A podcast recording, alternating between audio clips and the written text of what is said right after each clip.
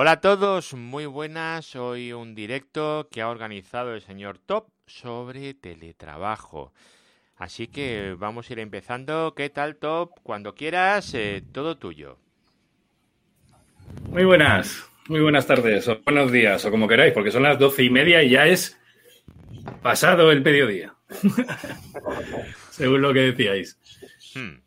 Bueno, vamos. Ya que se ha conformado la ley, por decirlo así, se ha conformado mejor el teletrabajo, ¿no? Y han puesto nuevas normas, pues esto al final, de lo que era una cuestión temporal, pasa a ser algo que las empresas van a tener que admitir o que van a tener que contemplarlo de una manera más seria, ¿no? En este sentido. Entonces, esto supone unas necesidades y unos retos técnicos que se tienen que cumplir en las empresas. Es verdad que es diferente cada empresa. Hay empresas que ya estaban medianamente adaptadas o muy adaptadas, pero incluso en esas empresas van a tener que ampliar medios técnicos. Y ese va a ser uno de los problemas, ¿no? Cómo se crece y todo lo que cambia. Habíamos puesto un guión en el que hablamos, yo había puesto pues lo que son temas generales, ¿no? Infraestructuras de red y equipos del usuario, eso tiene que cambiar igualmente, aunque lo tuvieras adaptada. La seguridad en el acceso a las redes y los sistemas de información, eso se va a tener que mejorar, lógicamente. El cumplimiento con la ley de protección de datos, el control del rendimiento y la presencia del trabajador, que eso varía completamente, el proteger la privacidad del trabajador y los modelos y metodologías de trabajo, ¿no? De los grupos, que eso va a cambiar también radicalmente en muchos aspectos, yo creo. Entonces, si queréis, vamos punto por punto, ¿no? Pero vamos por cada uno de los puntos. Empezamos por infraestructuras de red. Venga, dale. Recordar una cosa, esto es para hablar sobre temas técnicos, es decir, ahora va a haber hay mucho debate sobre modelos de trabajo,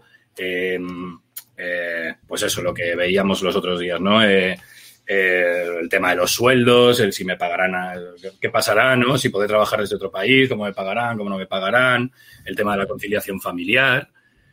Pero nosotros vamos a ocuparnos aquí un poco, única y exclusivamente, de los retos técnicos, salvo por la parte que proceda, que tiene que ver, ¿no? El cambio. Pero bueno, ¿hablamos de infraestructura de red y equipos? Venga, vamos allá. Empieza. Vale, yo había apuntado por aquí puntos básicos, que el primero de todos, clarísimamente, es el tema del ancho de banda. Porque las empresas, vale, tenían hasta ahora un ancho de banda contratado y, bueno, pues si van a recibir accesos remotos a la oficina, pues ese ancho de banda, el uso que se va a hacer de él va a variar bastante, ¿vale? Va a ser un ancho de banda de entrada hacia las oficinas en vez de un ancho de banda de salida, como teníamos antes, y eso ya marca bastante. Después también hay que diferenciar, yo diferenciaría dos modelos de empresa en ese sentido, cómo lo van a afrontar, ¿no? Porque aquí tenemos empresas desde, bueno, las pequeñitas, medianas y grandes, ¿no? Pero claro, hay empresas que van a tirar mucho de infraestructura en las nubes y otras que van a tirar de la infraestructura local. Eso también marca mucho cómo van a hacer el ancho, cómo se estudia el tema del ancho de banda, ¿no? No sé cómo lo veis ahí. ¿Quién quiere hablar? ¿Quién tiene así un apunte rápido? Yo. Sí, Franquejo. Yo empiezo con te lo soluciono medianamente rápido. Hay una cosa, las VPNs llamada Split Tunnel. Ya está. ¿Cómo? Perdona, que no te he oído bien. Con eso lanzas Split Tunnel. ¿Vale? Con eso lanzas para fuera, por la conexión del usuario, los 365, los Google, como se llamen, o lo que sea. Y para adentro, pues, si te queda un Exchange, si te queda un SharePoint, si te queda un... lo que te quede, y obviamente la NAS y el directorio activo, si es que no has sacado el directorio activo por ADFS. Esa es otra historia. Eso siempre y cuando te fíes del... Así que, ancho de banda, en principio... sea, me refiero a Split Tunneling, tienes que fiarte del portátil o del equipo que tiene el trabajador. Uh-huh. Porque si es el tuyo personal, obviamente no tiene ningún control. Tienes que asegurarte que están usando el de la empresa. A ver, un momentito, solo para puntualizar. Cuando habléis de Split Tunnel, para la gente que lo está viendo, estáis hablando de recursos internos por la VPN, salida de Internet normal por la salida de Internet del usuario, ¿no? Uh-huh. Sí. Exacto. Sí, pero más allá de claro, solución técnica, en principio, ¿veis que las empresas vayan a necesitar? O sea, yo veo que se va a requerir un cambio en las empresas que tienen servicios internos, lógicamente. O sea, que va a haber una conexión de los trabajadores hacia la empresa, ¿vale? Hacia la oficina, hacia su centro de datos o servidores que tengan en esas oficinas, en esas sedes. Va a haber una Sí, va a haber una ampliación del ancho de banda. Tiene que haberla, vamos. Depende. Más que del ancho de banda, yo lo veo del caudal garantizado, ¿no? Bueno, sí. Perdón. Sí, sería del caudal garantizado también. Sinceramente, ahora mismo que tenemos una... no sé, yo recuerdo de haber visto primarios de radio LDMS de a lo mejor una agregación, 4 megas con el 25 garantizado y los cumplía. Vale, bueno, eso estoy hablando hace 20 años. Pero estás hablando de ahora mismo player, que vamos... Sí, y tal. Claro, no, o sea... Son los ficheros gordos. Una empresa que tenga ficheros gordos y tenga que conectarse 20 empleados desde su casa, exacto. Eso van a tener que ampliar y los empleados van a tener que mejorar las conexiones de su casa, porque esto es bidireccional.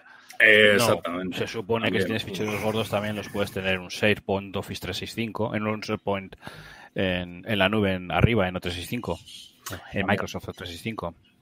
Yo creo que es la eso directamente no te iría por lo que es el túnel, por lo que es el tráfico VPN, sino que directamente accederías por la conexión del usuario. Uh-huh. Claro, si tiramos de infraestructura en cloud. O 10 ficheros. Sí, ¿cuál, Ana? La réplica, sí, Sam. Sí, pero que en vez de 5 ficheros gordos, 5 PSTs gordos con todos los años puedes tener 25 ficheros de PST de 1 giga, por ejemplo. No hace falta tener todo el correo consolidado en un único PST, que eso es un error muy grande por parte de los usuarios. Eso es. Lo lógico sería archivar, hacer lo que sea de archivado, ¿no? Decirle todo el correo que sea del año pasado, me generas un PST y lo guardas, si quieres, en tu disco duro local. Claro, pero eso... Sí, pero no por años, sino por meses. Sí, bueno, te digo por años, por decirte algo, porque ya un año de correo electrónico se supone que has generado por lo menos 4 o 5 gigas de datos. Claro, pero entonces, pensar en una empresa de arquitectura, como la que tengo yo con un amigo, esos ficheros ocupan un montón. Sí, esos ficheros ocupan un montón, pero tú los ficheros siempre te los puedes copiar a local y después trabajas sobre él y después vuelves a sobreescribir el fichero que sea. ¿Pedirle eso a un usuario, en serio, creéis que es rentable? Yo no sé, No, otra opción que puedes hacer es coger directamente de tener ese fichero guardado en un SharePoint en Microsoft 365 y trabajar sobre él. Lo que haces es lo trabajas directamente sobre tu OneDrive. Si lo tienes sincronizado con tu OneDrive, trabajas sobre tu disco. Cuando guardas esto, se sincroniza automáticamente con la nube y encima tienes guardadas las versiones. Claro, que son hasta 500, si no recuerdo mal.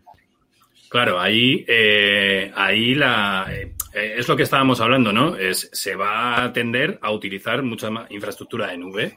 Es decir, eso es la solución de me lo llevo fuera, ¿no? Eso es. Pero lo que son oficinas que tengan aplicativos a día de hoy que no se pueden sacar a la nube, ¿vale? Que no se pueden sacar a una nube pública o a una nube...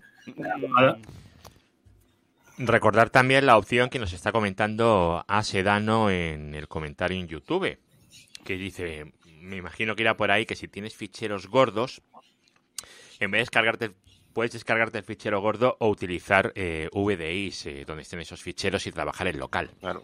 Que nosotros, por ejemplo, tenemos el caso... Ah. ¿Hola? Sí, hablo. Nosotros tenemos el caso, por ejemplo, una empresa de ingeniería que hace PDFs de casi 1 giga, ¿eh? O sea... Sí.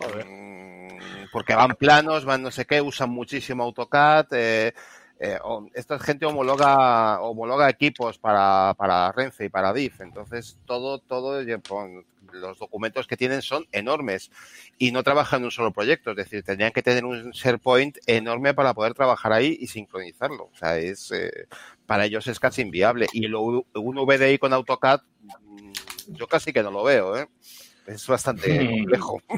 Mira, aquí tenemos también otro comentario de Francisco Oldani, que, bueno, comenta que él hace desarrollo, debe ser desarrollador, y que trabaja directamente contra el PC en su oficina. Me imagino utilizará un RDP, un SSH, bueno, no sé lo que hará. Y que, claro, ahí el ancho de banda es mínimo. Sí, lo que pasa es que, bueno, si alguien te apaga el PC de la oficina, tendrá que ir alguien a encenderlo, ¿no? Digo yo. Claro, eso me ocurre a mí con el mío. Esto ya lo habíamos, esto ya lo habíamos hablado, ¿no? Regletas as a service.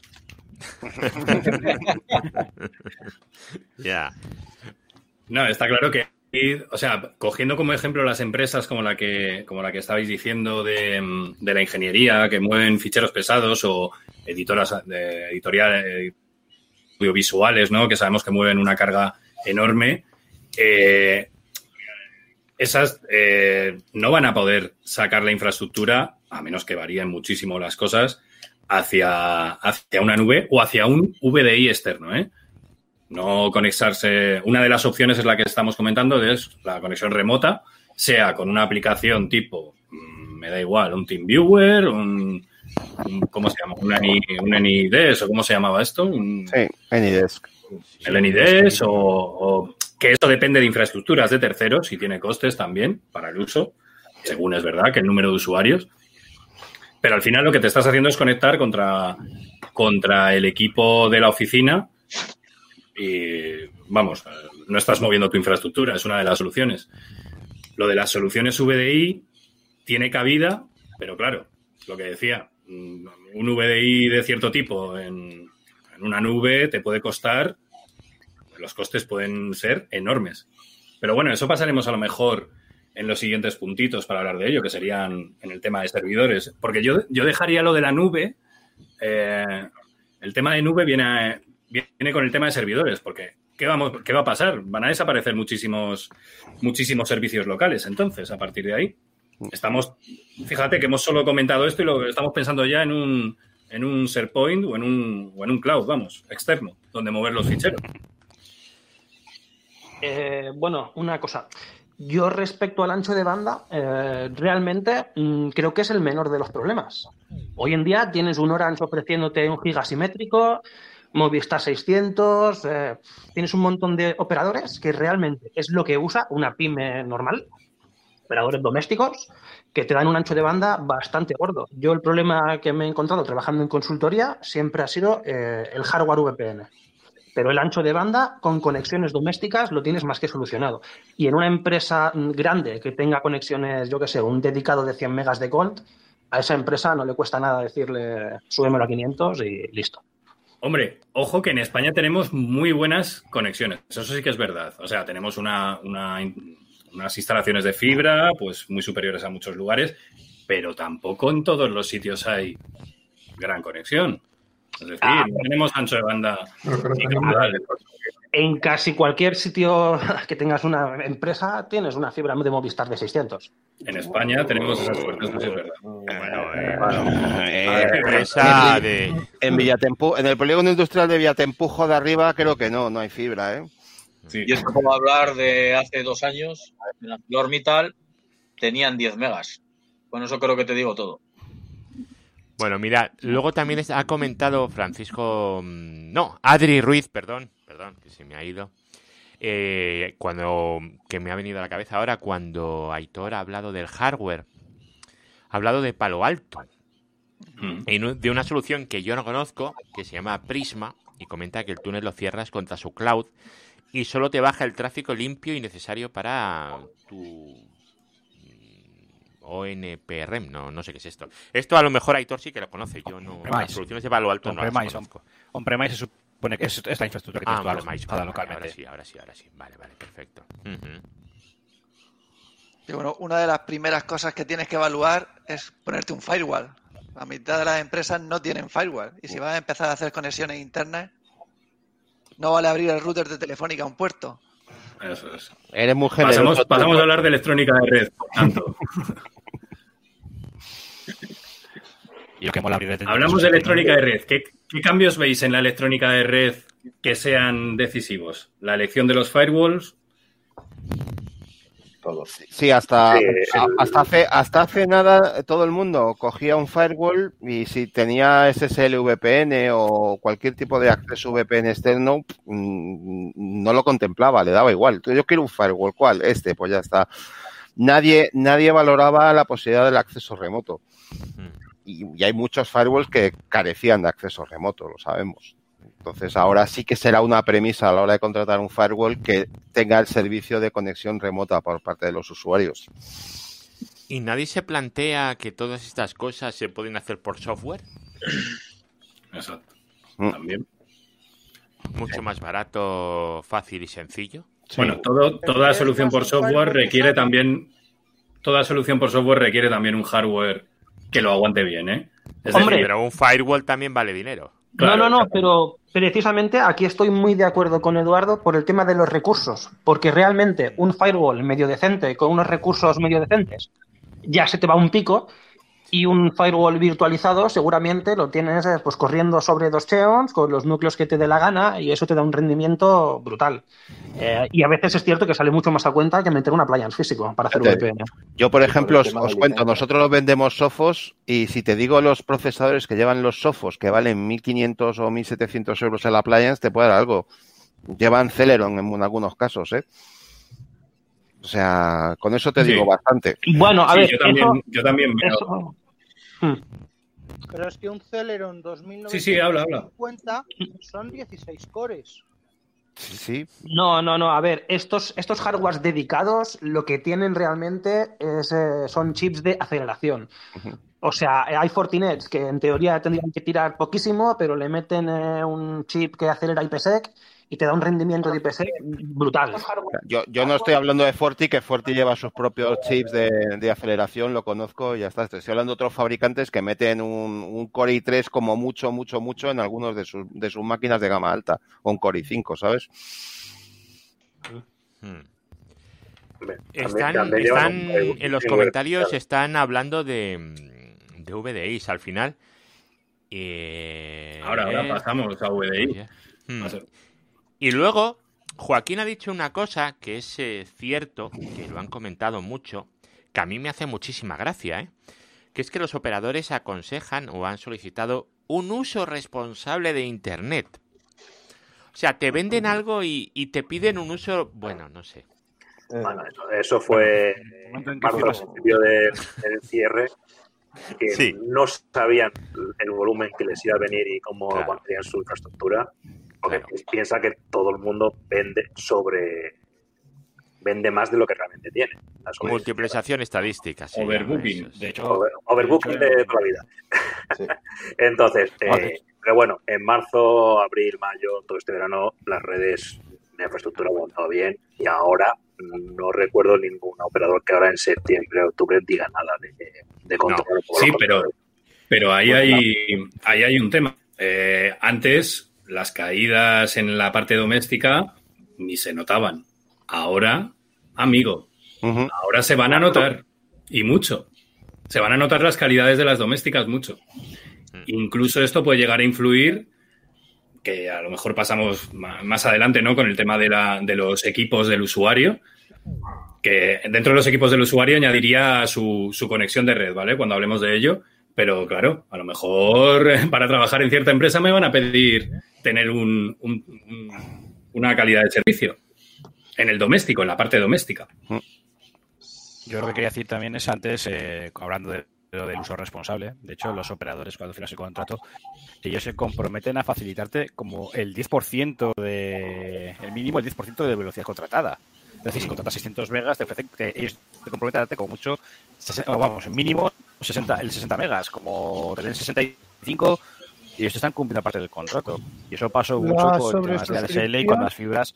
Estábamos con los 100 megas, 100, 200 megas, y se caían las fibras por saturación de los nodos, que que decían, no, pero estábamos dando el 10%. Eso pasaba mucho con Euskaltel, de hecho con Euskaltel, por la forma que tiene de trabajar, pues bueno, todos dependen de la misma troncal, todo el bloque de edificios, y como se conectase todo el bloque de edificios a la vez a Internet, eso es. Se caían las conexiones y ellos decían, no, mira, es que tú te has contratado 20 megas, entonces yo te estoy dando aquí 2 megas 100, te estoy cumpliendo el contrato. Entonces, claro, y por eso mucha gente también aquí en el País Vasco se ha marchado, por ejemplo, de Euskaltel. Porque muchos domingos, sobre todo, vamos, cuando empezó el tema del confinamiento, era imposible navegar por Euskaltel sea para trabajar o sea para ocio. Uh-huh. Pero realmente habéis visto eso en Euskaltel, que era la fibra con la tecnología esta, no me acuerdo cómo se llama. Sí, HFC.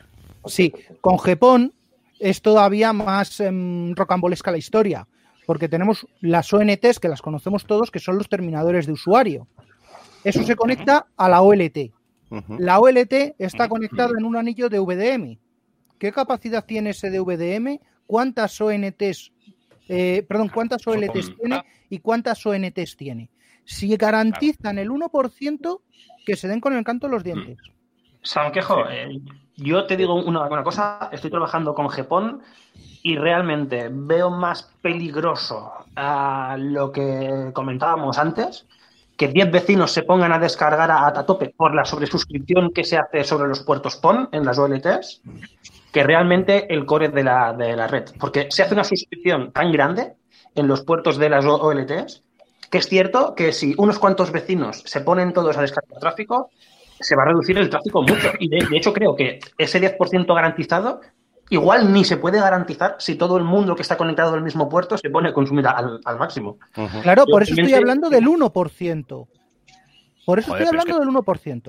Sí, es que cuando empezamos el confinamiento, que todas las conexiones iban a pedo de burra en muchas compañías operadoras en muchos sitios, los propios operadores dijeron, por favor, usadlas en horario laboral de 8 a 5 de la tarde para que la gente pueda trabajar y el resto para uso propio. Claro, la gente pasaba de ello porque cualquiera aguanta los churumbeles en casa mientras tú estás trabajando sin ver la televisión. Ya, de hecho, los pequeños lo hemos sufrido. O sea, pero cuando te cobraban no decían, voy a ver si lo que te puedo cobrar, porque no quiero abusar. Efectivamente, pero como también en el contrato tú te prometes a hacer un uso responsable y todo el tinglado de esto, es lo más alfas ilimitadas de los móviles. Ahora que está de moda los datos ilimitados en los móviles. Si sabemos todos que está limitado. Todos sabemos que está limitado. ¿No pasó también con Google Drive o alguien que... Pasó con Google Drive, ¿no? Hubo alguien que subió... No, en Amazon ilimitado. No hubo uno que subió 3 o 4 petas de películas porno para ver si realmente era ilimitado, ¿os acordáis? Dos petas y lo petó, sí. No, lo petó porque le petaron a él, porque le cogieron, le quitaron y lo limitaron a todo el mundo. Pues es lo mismo. Sí, ahí se juega con las paredes. Jesús, ¿tienes la mano levantada? Sí. A ver. ¿Tienes la mano? Sí. Sí. A ver, yo lo que pasa es que me desvié un poco del tema desde que dijimos lo de eso nos hemos ido un poco. Yo quería decir con respecto a la infraestructura que para esto los fabricantes ya se están preparando.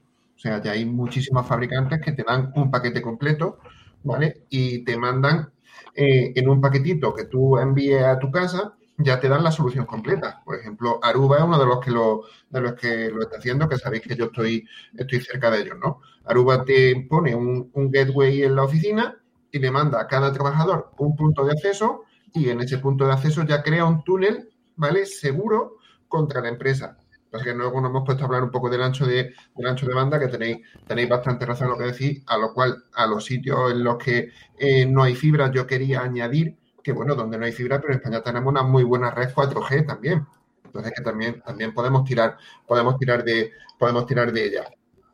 Y por donde hemos empezado el melón un poco de la infraestructura, servidores y tal, pues yo lo que quería decir es que hay que separar, porque hemos hablado de casos de ingeniería, gente que trabaja con AutoCAD, gente que eso. Yo lo que quiero separar es el tipo y el tamaño de la empresa. Habrá pequeñas oficinas donde sirva una solución, habrá oficinas intermedias donde valga otra solución y habrá grandes oficinas donde necesitemos otra solución. Entonces, claro, esto la casuística es muy amplia y tendríamos tendríamos que tener distintas soluciones para distintos problemas. Entonces, claro, sí que hablaban en YouTube hablaban del VDI. Pues claro, el VDI es una muy buena solución, pues por ejemplo, a lo mejor para grandes consultoras. Pero a lo mejor para una pequeña empresa es un VDI una solución. A lo mejor para una pequeña empresa la solución es securizar los endpoints y tener una VPN decente y bien securizada en el negocio. ¿Vale? Esto era lo que yo quería aportar. Hombre, también estamos... Sí. Ah. Espera, Sam, ¿querías decir, Sam? Sí, dos cositas. ¿VDI para todos? Sí.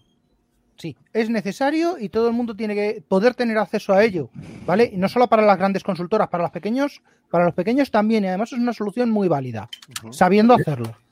Vale, y la otra cosa, lo del 4G, oye, perdona, ¿vale? El 4G petardea por todos los lados. Depende del tamaño, Sam. Yo tengo empresas trabajando bien con 4G. 3, 4, 5 usuarios. Ya, vale, 3, 4, 5 usuarios, pero no cuando tienes que meter voz IP por ello, más VPN, más el SharePoint, y no puedes hacer split tunnel. Sí, sí, por supuesto. Vale, pero es lo que te digo. Tenemos que poner un tamaño para cada solución. Entonces, tendremos que tener multitud de soluciones porque nos vamos a encontrar con multitud de problemas. Es que una empresa que tenga 40, 50, 100 empleados y quieren trabajar todos por VPN, lo primero que tienen que pensar es ponerse varias líneas, montar unos balanceadores, claro. Porque es que si como van ahí todos con una sola línea de 600 megas, 1 giga, me da igual, la van a saturar. Sí. Entonces, es algo que muchos no dicen, tengo una conexión, perfecto, pero para trabajar en la oficina, una conexión de 600 megas, 1 giga, 50, 100 personas, bien. Pero cuando te quieres conectar desde fuera, 50, 100 personas, a la oficina, ya con una línea igual ya no te vale, aunque sean simétricos esos 600 gigas de datos de caudal. Igual tienes que empezar a pensar a montar un par de líneas, incluso montar una línea de otra empresa distinta por si se cae la línea principal y montar tras unos balanceadores para que repartan la carga de las diferentes compañías. Eduardo, había levantado la mano. Sí, una cosita sobre los VDIs. También el problema de los VDIs es el coste. Por ejemplo, en el caso de que tengas con VM Horizon, no solamente las licencias de VMware, sino también tienes que tener en cuenta las licencias de todos los Windows que tienes que levantar para todos esos usuarios, que al final es un pico, ¿eh? Al final es un pico también, porque ya tus equipos de escritorio los tienes adquiridos y tienes las licencias. Pero aparte tienes que contratar licencias de Windows 10 o de lo que sea para todos esos escritorios. En el caso de una empresa con 200 trabajadores, que es la única manera de hacerlo, son otras 200 licencias de Windows. O sea que... Estamos hablando de que cambiamos el paradigma, cambiamos de la oficina y olvidamos los equipos físicos y nos vamos a la casa. Es que claro, la inversión que ya está hecha... Ya casi hay que darla por perdida, ya hay que pensar en una nueva inversión.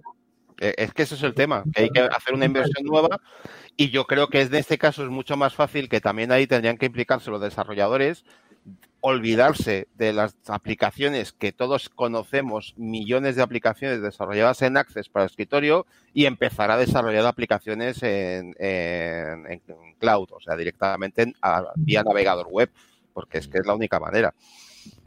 Exactamente. Sí. También iba a comentaros... comentando aquí y va a comentar también los comentarios que estamos teniendo aquí en YouTube, porque la gente, va dejando comentarios, ¿vale?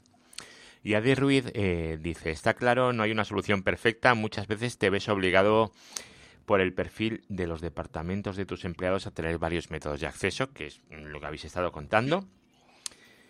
Y luego Joaquín comenta que son más de 20.000 empleados, o sea que es una empresa bastante grande.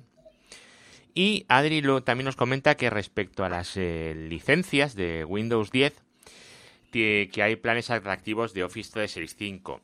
Luego también hay una cosa, pero esto lo voy a contar yo de propio, ¿vale? Pensar que hay gente que no usa Windows, ¿vale?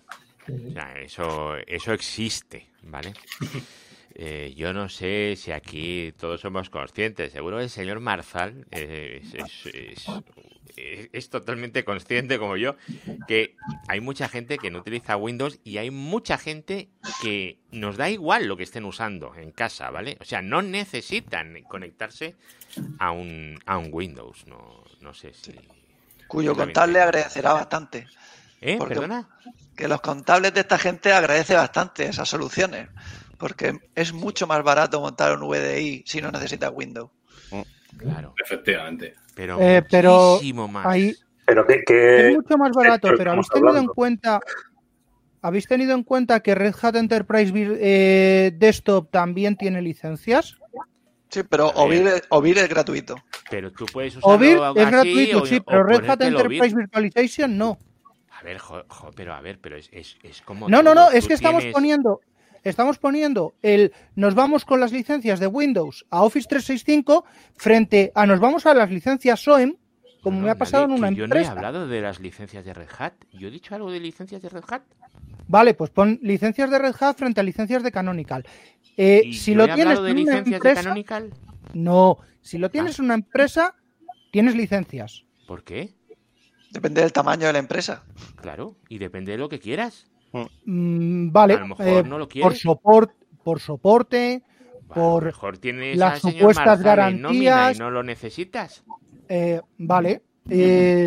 O tienes 4 empleados y quieres hacer una cosa pequeña. Sin contar, el consumo de recursos de cualquier solución de VDI en Linux contra las mismas soluciones en Windows, que con la mitad de recursos tiene la misma máquina. Pero a ver, pero es que todo depende de lo que quieras hacer. Bueno, todo esto me lo guardo para luego, para lo de los jefes esos que necesitan tenerlo todo atado y bien atado. Eso me lo dejo para luego, esto de las licencias. Ya verás qué divertido. Aitor. Si me permitís preguntar, estábamos hablando de VDI y ha salido OVIRT. OVIRT sí. No es una interfaz web KVM. O sea, OVIRT es... Ha salido OVIRT porque Samuel ha estado hablando de las licencias de virtualización de Red Hat para las máquinas virtuales donde vas a correr los VDIs. Sí, se ha complicado todo mucho, pero iba por ahí, ¿no? Mi comentario no iba por ahí, pero bueno. ¿No? Espera, Aitor, ¿qué quieres decir? ¿Que para hacer VDI hay que utilizar una herramienta absolutamente específica y vendida como VDI? No. Digo que no tiene nada que ver con la plataforma de virtualización que uses por debajo. Bueno, puede tener que ver. Si usas VMware, pues tiene que ver, pero que lo puedes hacer totalmente independiente. Que yo no diría nada de relación de VDI con OVIRT. Y no sé si me había liado yo o algo, no, nada más. No hay ninguna relación. Puedes usar un Proxmox, puedes usar lo que tú quieras. O sea, claro. No hace falta. Por ejemplo, OVIRT viene por defecto con una interfaz para usuarios, en el que tú le puedes dar máquinas virtuales. O sea, trabajando un poco, sois 4 usuarios en la empresa, te lo montas. O sea, al final es adaptar las necesidades de la empresa a los recursos que quieres emplear. Ahora que estamos hablando de los usuarios. Porque si tú tienes una gestoría con 4 administrativos arreglando nóminas y tal, que en el 105% de las veces serán gente que se manejan más o menos en Windows, tomadme las licencias de Windows. O sea... Por requisito del usuario. O le das una formación o arrancas con lo que hay. Oye, el UDS Enterprise, ¿lo conocéis? Lo está comentando aquí a Sedano en YouTube. Sí. Y habla de UDS Enterprise, tiene soluciones para minimizar el linchamiento Microsoft en VDI. UDS Enterprise, no sé qué es. Yo lo he tenido instalado, vamos. De hecho, ya no lo tengo instalado, pero es un sistema que te da VDIs y que funciona con Proxmox después de múltiples cambios que hicimos, porque yo estuve con ellos para hacer la prueba con nuestros Proxmox. Pues funciona con Proxmox y lo que te hace es automáticamente te va aprovisionando máquinas a petición del usuario, o puedes dejarlas ya arrancadas como hace... VMware Horizon, exactamente igual. ¿Y por qué lo quitaste? No, lo hice solamente para una prueba de un cliente que no funcionó porque este cliente lo que quería era hacer edición de vídeo en los VDIs y era imposible. Imposible. Por cierto, cuando he dicho linchamiento era licenciamiento. Sí. Pues esto lo que hace es te crea una plantilla de lo que sea, de un Windows 10, de un Linux o de lo que sea. Y sobre la plataforma de virtualización, que puede ser Hyper-V, VMware o Proxmox, o KVM puro, empieza a clonar y arrancar máquinas por detrás. Si alguien tiene por ahí para poner el link a la página, si lo ponéis en el grupo o en algún lado. Pero eso es simplemente tirar del API de Proxmox. Bueno, sí, en parte, pero tenían bastantes temas con el problema con el almacenamiento. Ahí tiene un problema con el almacenamiento que solamente admite almacenamiento que esté basado en snapshots, si no, no funciona bien. ¿Y con el licenciamiento qué hacía? ¿Qué solución tenía para minimizar las licencias? Hace al igual que Citrix, permite también virtualizar aplicaciones. Ah, mira, eso sí me parece interesante a mí. Citrix, la verdad es que es una buena solución en relación calidad-precio para hacer este tipo de cosas, siempre y cuando sean aplicaciones ofimáticas. Efectivamente, Citrix para lo que estamos hablando, AutoCAD, diseño gráfico y demás, no vale. ¿Y qué piensa Citrix del Office 365 en web? Caso, ¿Perdona? Eduardo, yo tengo un caso a lo que dice Eduardo Taboada. Mi mujer trabaja Citrix con una plataforma GIS de Sistema de Información Geográfica, sí, con muchas capas, multicapas, sí. Y ojo que está trabajando perfectamente, pero perfectamente. Bueno. O sea, muy bien. Y a mí lo que me parece increíble, y lo hemos hablado en alguna otra charla, es lo sencillo que trabaja Citrix contra esas plataformas. Una cosa que tiene buena... Si no recuerdo mal, tenía tarjetas gráficas que eran compatibles con ellos para ese tipo de cosas. Sí, hay una cosa buena que tiene Citrix, que las últimas versiones de Citrix lo que sí permiten es que no tengas que tener las aplicaciones instaladas en el servidor donde está instalado Citrix. Lo que hace Citrix es que instalas una especie de cliente en todos los servidores y tú puedes recuperar aplicaciones que se ejecutan en esos servidores, con lo cual si tienes un problema de compatibilidad entre dos aplicaciones o necesitas un servidor específico para correr una aplicación, tú puedes dejar ese servidor para esa aplicación separado del resto de tu infraestructura, y Citrix lo que va a hacer es trabajar contra ese servidor, con lo cual es bastante mejor que tener, como antiguamente tenías, un servidor con 7.000 aplicaciones instaladas para que todo funcionara. Claro, pero es que eso también se hacía antes. Yo recuerdo haber hecho eso en épocas de Citrix de Synapse 5 y Synapse 6 en 2013. O sea, que lo de los silos, que ahora lo hagan más fácil para que un administrador con menos conocimientos pueda hacerlo, venga, va, te lo compro. Pero eso... Sí, antes eran granjas, lo que se llamaban granjas, efectivamente. Granjas o silos, sí.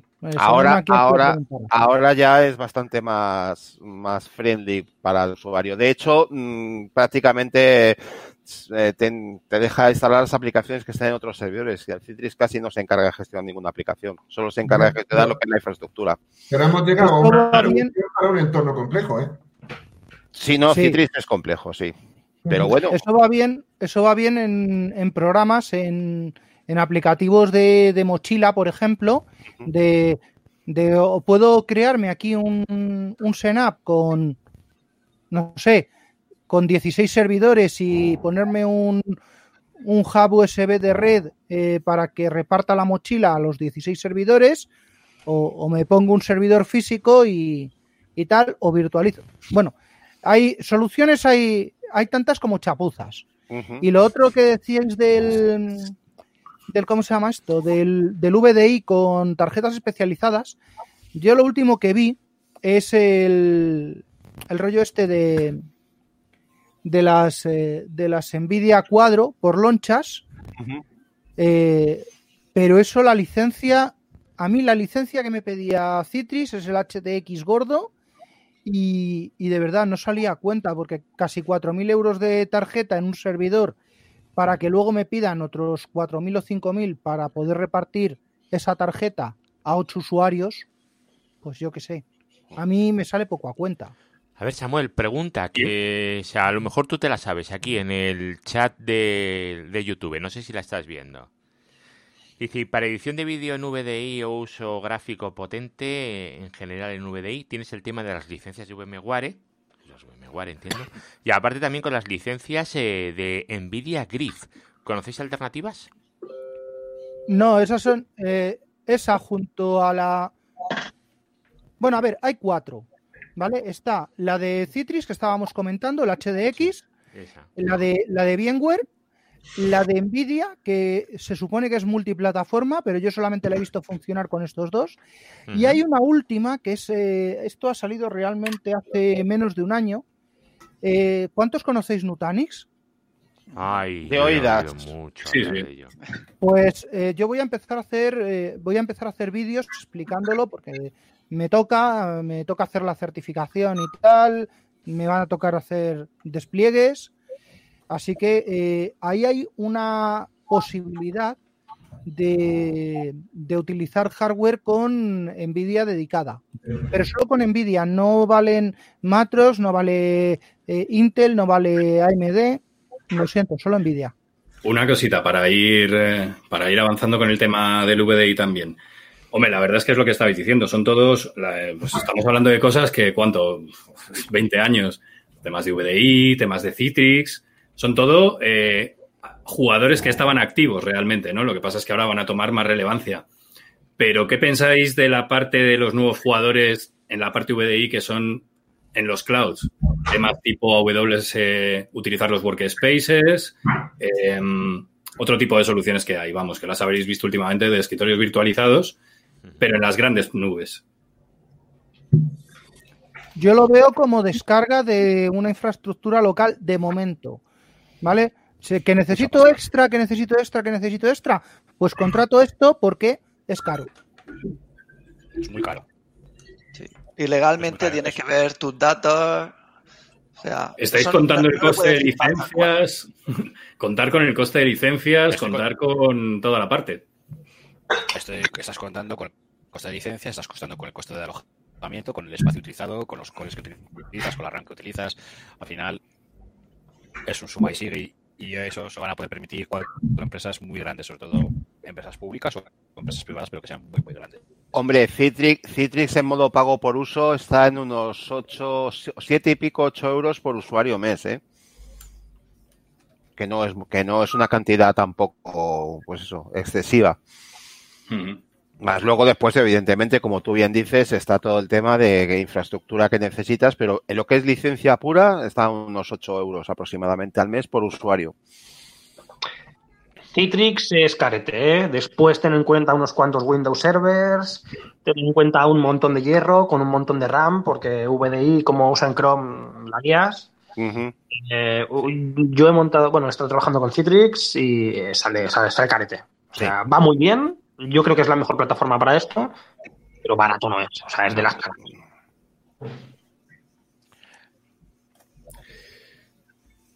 Es caro, sí, Citrix es caro, sobre todo. Usuarios. La calculadora de Azure da precios de entre 20 y tantos y $40 por hora. Estaba yo ahora haciendo.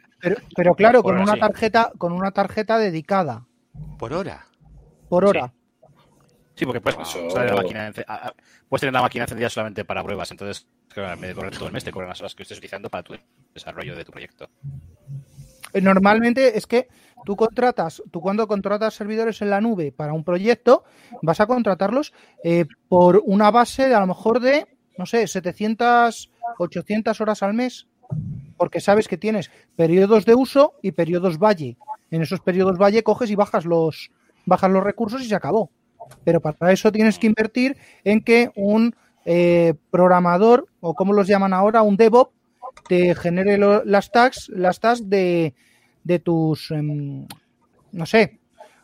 playbook para levantar y parar servicios en la nube, un playbook para desviar el tráfico, un playbook para lo que sea. Han sido a tope, ¿eh? O sea, que necesitamos un tío local que sea una máquina en todos estos servicios que estáis comentando, que además sea un hacha en Ansible y todo eso para tener las máquinas ahí, Para ahorrarte el montar un ProLiant 380 con una Tegra K400 que te sale por unos 8 o 9.000, Y si te cobra entre 18 y 21.000 al año, mejor. Lo he visto en ofertas, Hombre, sí, o 12 600 más comisiones. Sí. Y os propongo una idea. ¿Y habéis pensado en la idea que hay de acercar el VDI al usuario? Es decir, al usuario se le va a proveer de equipos. Si le acerco, es decir, el VDI se está ejecutando en una máquina local del usuario, pero por seguridad. O sea, le metes una máquina virtual dentro de su PC. Os digo que esto se llamaba... de otro dispositivo que le entregue yo. Esto se llamaba VMware AC y se descontinuó hace un huevo de años. Uh-huh. Vale, o sea que sí. Yo sí conozco esa idea y sé lo que es tener esta chatarra. Algunos lo conoceréis, ¿no? Es un Dell de esos con XP, del 620, intentando ejecutar otro XP virtual para acceder a la VPN de tal. Con Player 3 y VMware AC2. Uh-huh. Con sus licencias. Vale, pero ¿qué ganamos con todo esto? ¿Qué ganamos con eso, Javi? Claro. ¿Control de dispositivos? Lo que ganamos es acercar el VDI al... Lo que ganamos es acercar el VDI al usuario, es decir, tú ten en cuenta que para que el VDI funcione, lo primero que tienes que tener es conexión. El usuario en local, esperando un momento, pues eso por primera instancia. Por segundo, descargarías la carga de trabajo de los servidores, ¿de acuerdo? Eso está claro. Eso sí, te cuestan las máquinas que le tienes que proveer al usuario, pero solo tiene que ejecutar un escritorio sencillo, no tienen que ser máquinas potentes. O a lo mejor, si su trabajo lo requiere, es una máquina potente. Y que puede ser una máquina controlada. Es decir, no estoy diciendo ejecutar una máquina virtual dentro del PC, dentro de un portátil del trabajador, sino ejecutarlo en una máquina pequeñita, dedicada, que se le entrega al trabajador. Con su le das un PC, pero le dices que es solo para que se conecte en remoto. Una caja negra para que se conecte en remoto. Uf, no lo veo, Javi. Mira, vamos a ver, yo el principal... Sí, yo eso lo he hecho. La principal ventaja del VDI es economizar ancho de banda. Si no, no tiene sentido. Es decir, ¿qué más te da tener la máquina, usar tu portátil para hacer la aplicación a un access que se está en la apertura de query, se está comiendo el ancho de banda, que tenerla en tu casa, en tu portátil o en otra máquina diferente? Si al final el problema es el ancho de banda, el VDI lo único que te permite es que, como es, digamos, un sistema que consume muy pocos recursos de ancho de banda, te permite trabajar de una manera sencilla contra recursos que tienen gran consumo ancho de banda, como estamos hablando de AutoCAD o de las aplicaciones Access de toda la vida o los RPs que consumen mucho ancho de banda para acceder a la base de datos. Eso es la única ventaja. Luego hay otra ventaja que están comentando aquí en el chat, ahora... que es el tema del HA. Uh-huh. O sea, que no se te va a caer el VDI. Uh-huh. Uh-huh. Hombre, a ver, se supone que lo tienes corriendo en un clúster, ¿vale? O en algo, no lo tienes corriendo en una máquina estándar. Con el tema de lo del VDI local, o sea, el acercar el VDI al usuario, también contar por una parte con el tema de seguridad, es decir, se le entrega una máquina cerrada al usuario, que te permite tenerla controlada siempre, ¿vale? A la vez estás acercando el servicio y también lo puedes modificar en remoto. O sea, tú controlas esa máquina, esa black box VDI, por decirlo de alguna manera. ¿Pero qué dispositivo le entregas, Javi? Dímelo con detalle. No tiene por qué ser un portátil. Puede ser una caja negra, una placa... Elige lo que quieras. Imagínate una pequeña placa, pues una con Celerons o con una pequeña placa de bajo coste y luego eso te permite igualmente que el propio profesional haga uso de sus dispositivos, que haga el Bring Your Own Device, a lo mejor puede utilizar su dispositivo, su portátil, él cómodamente trabaja con eso, pero se conecta a ese VDI local. No se conecta a un VDI remoto. Y ese VDI local, a la vez...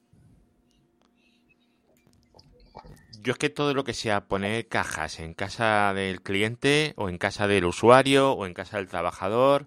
Consumo eléctrico. Es que es tu trabajador. Sí, pero consumo eléctrico. Pero gestionar algo que está... Yo tengo compañeros Ya no sé, que están quejándose de que les va a pagar a ellos la luz por estar trabajando en casa con el portátil del trabajo. Pues esto, en este... Bueno, pasamos... aprovecho esto para pasar a hablar de los equipos de usuario y toda esta parte, ¿vale?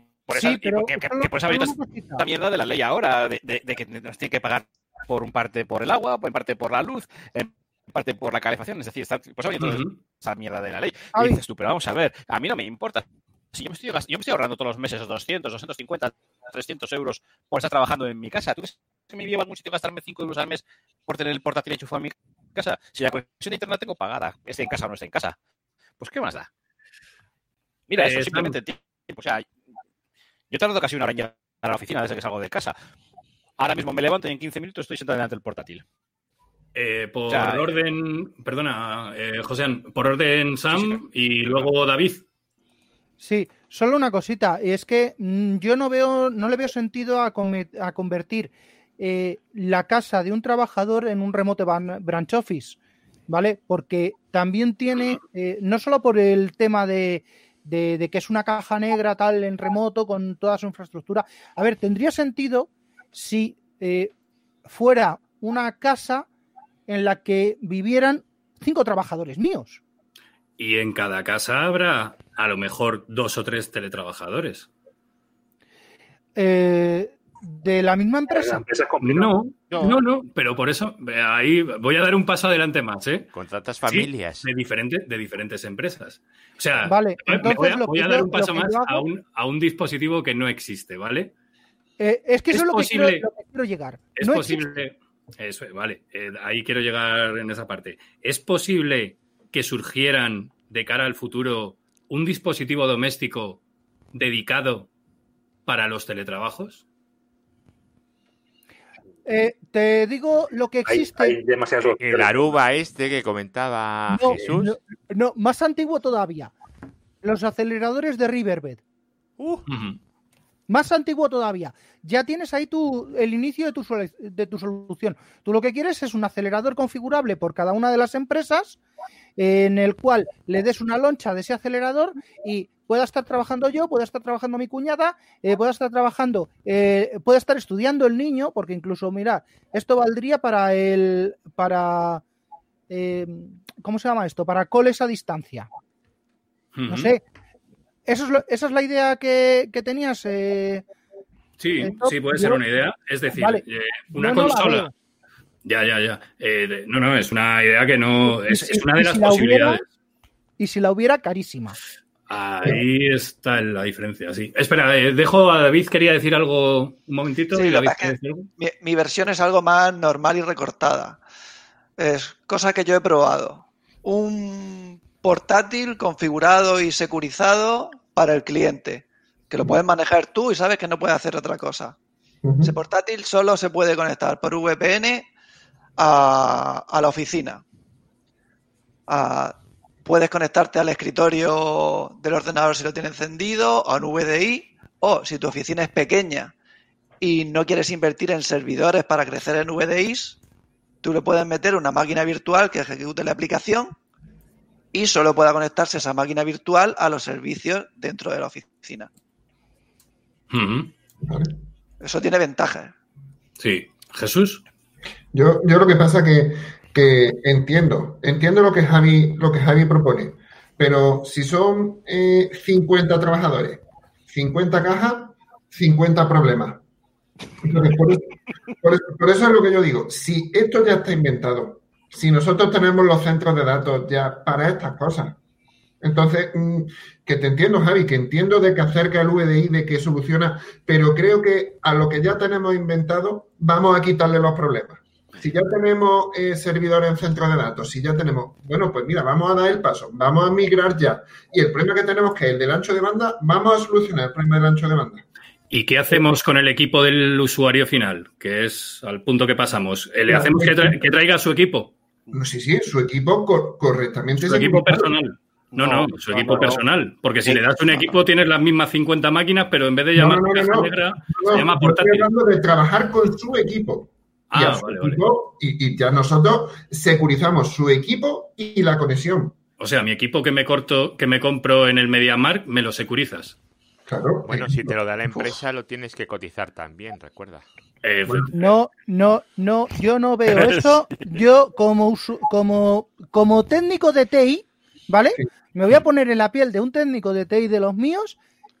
Yo, un portátil de un usuario, ni con un palo atado a un puntero láser. Lo que puede llevar eso. Es que no se toca. Es que, hombre, si montas prontas unas NP. Eso es importante, es que te verifiquen de que tienes la última versión de sistema operativo, que tienes el antivirus actualizado, que es un antivirus en condiciones bueno y que está comprado. A ver, todo depende, pero en cuanto tengas un par de políticas de Active Directory y GPOs dando vueltas, tienes que tener un equipo integrado dentro de tu red y que tú controles, y ese no es el equipo de casa. Ahí sí que os compro la idea de la máquina virtual. Ahí es lo que yo iba a decir ahora mismo. Ahí sí me vale la máquina. Claro, eso es a lo que yo iba. Es que si admitimos el bring your own, trae tu propio dispositivo, y si admitimos eso en las empresas, no hay manera de dar seguridad sin que añadamos una caja negra por en medio, en la casa del cliente.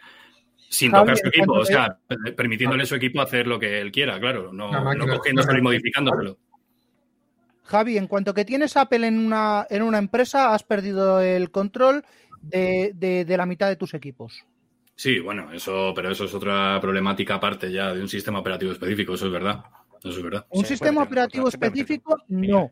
Es una idea de una máquina que quieren hacer que sirva para trabajar, y de verdad, no puedes mandar a Mac a hacer el trabajo de un sistema operativo empresarial. Es así de claro. Igual que no puedes poner a un Windows 10 Home, no puedes poner a un Windows 10 Pro, por mucho que te lo deje meter en dominio, para una empresa es un Windows 10 Enterprise LTS o LTSC, como se llame la versión ahora. Eso es un sistema operativo empresarial. Y el resto, vamos a dejarlo. Y si pones a Linux, vas a tener un sistema operativo empresarial. ¿Cuál? Red Hat Enterprise Desktop. No me vas a poner a un... Creo que lo han quitado ya. No. Josean. Sí. Aún está. No me vas a Josean, poner... querías hablar. Sí. A un... Yo el problema que le veo a que la gente ponga su equipo personal es que mucha gente tiene en casas un equipo muchísimo mejor que el del trabajo. ¿Te imaginas tú que a un arquitecto le digan necesitas un equipo en casa con 10 cores, 128 GB de RAM y luego a la oficina tiene una mierda pinchada en un palo? Ese es el problema que yo le veo al poner tu propio equipo. Y otra cosa que había dicho antes, no me acuerdo, es de David Marzal, para el tema de las conexiones. Hombre, vamos a ver, si tienes si te quieres quitar la cajita famosa o lo que sea, y el equipo te la proporciona la empresa, siempre le puedes montar un Direct Access si tienes servidores de Windows, que automáticamente, en cuanto lo conectas en la red, automáticamente ya las NPS, las políticas de red, te van a verificar que tienes todo actualizado, y si no te lo van a actualizar. Yo es como las dos cosas que me van a aportar, vamos. Edu. Está aquí comentando Roger Guevara que básicamente que el equipo propio que como que no.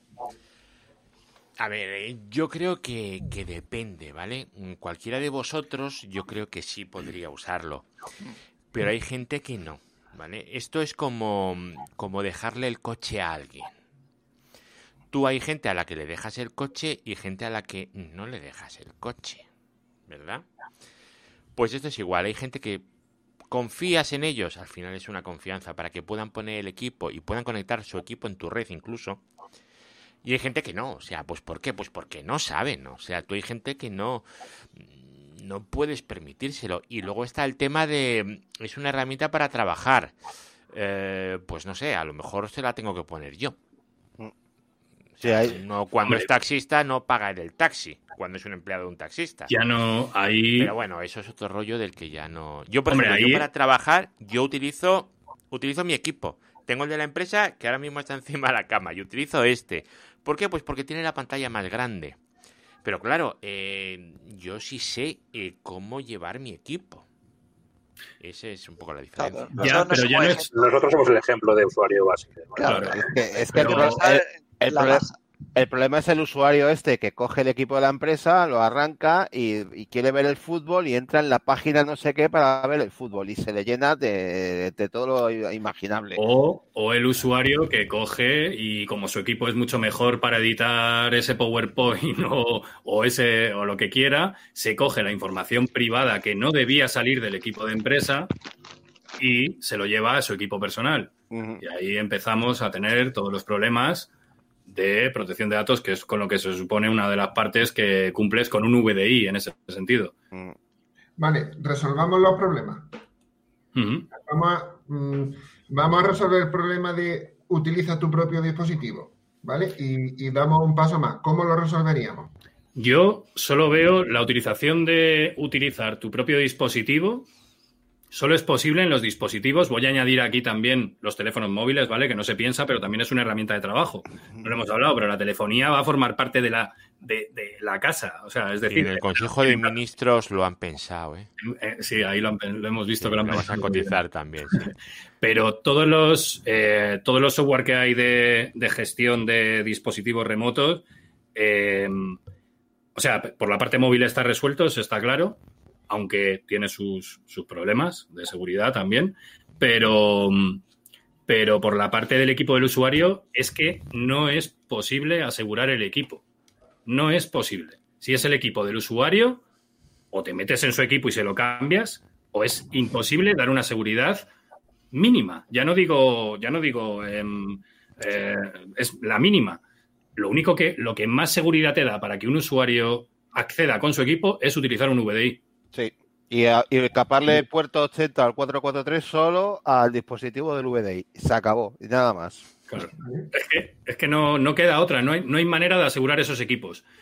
Entonces, como empresa te queda o proporcionar equipos que tú controlas o darle una manera de acceder remotamente a un VDI, sea local, remoto, en nube...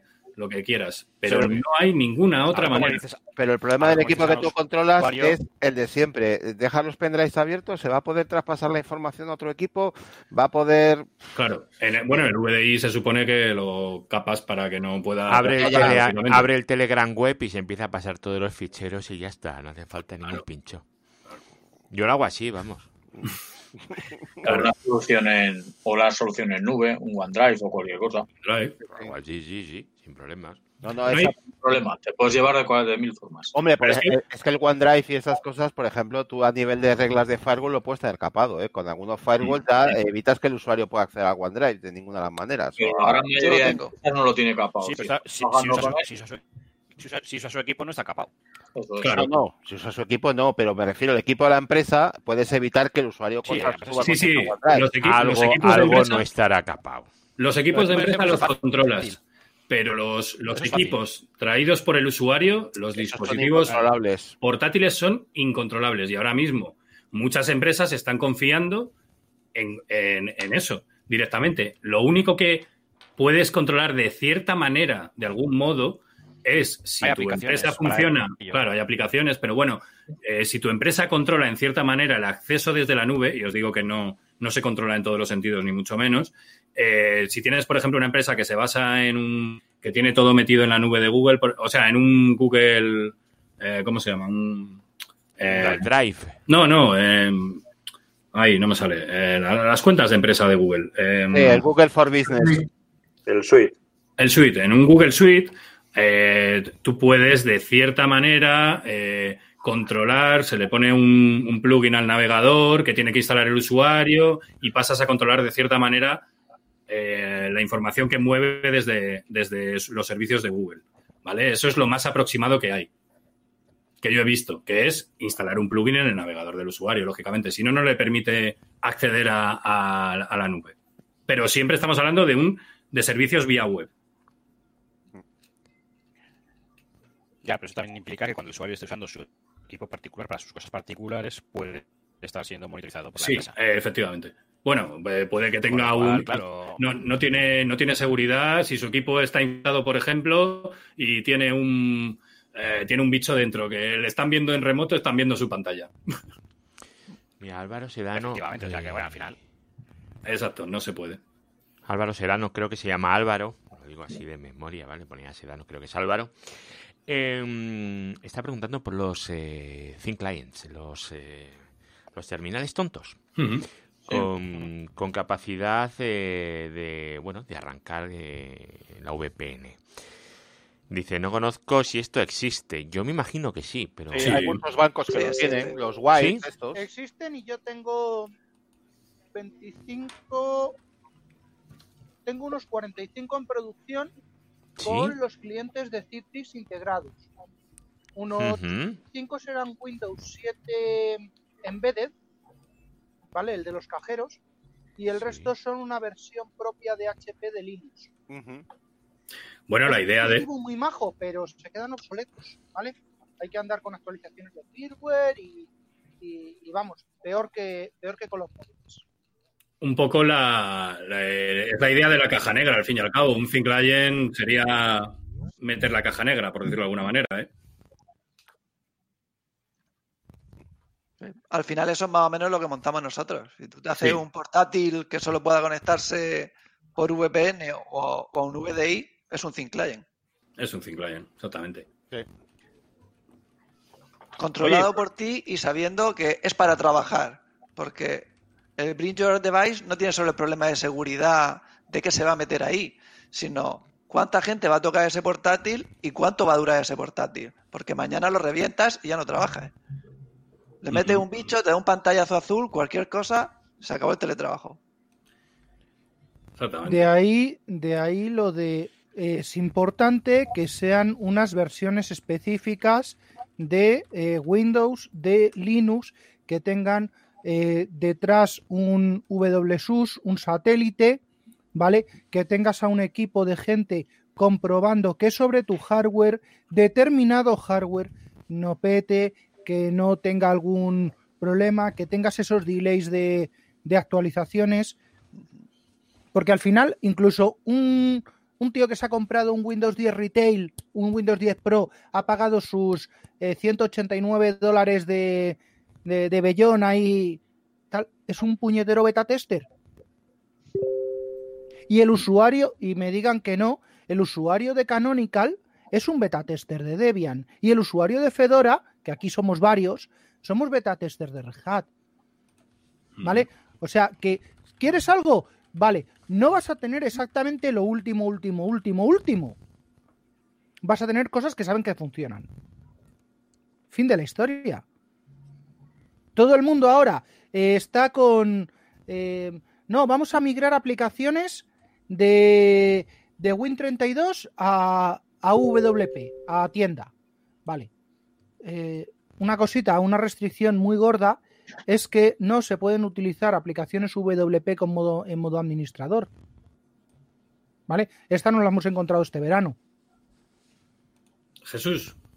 A ver, entonces, damos por descartado tu propio dispositivo, trae tu propio dispositivo, ¿vale? Uh-huh.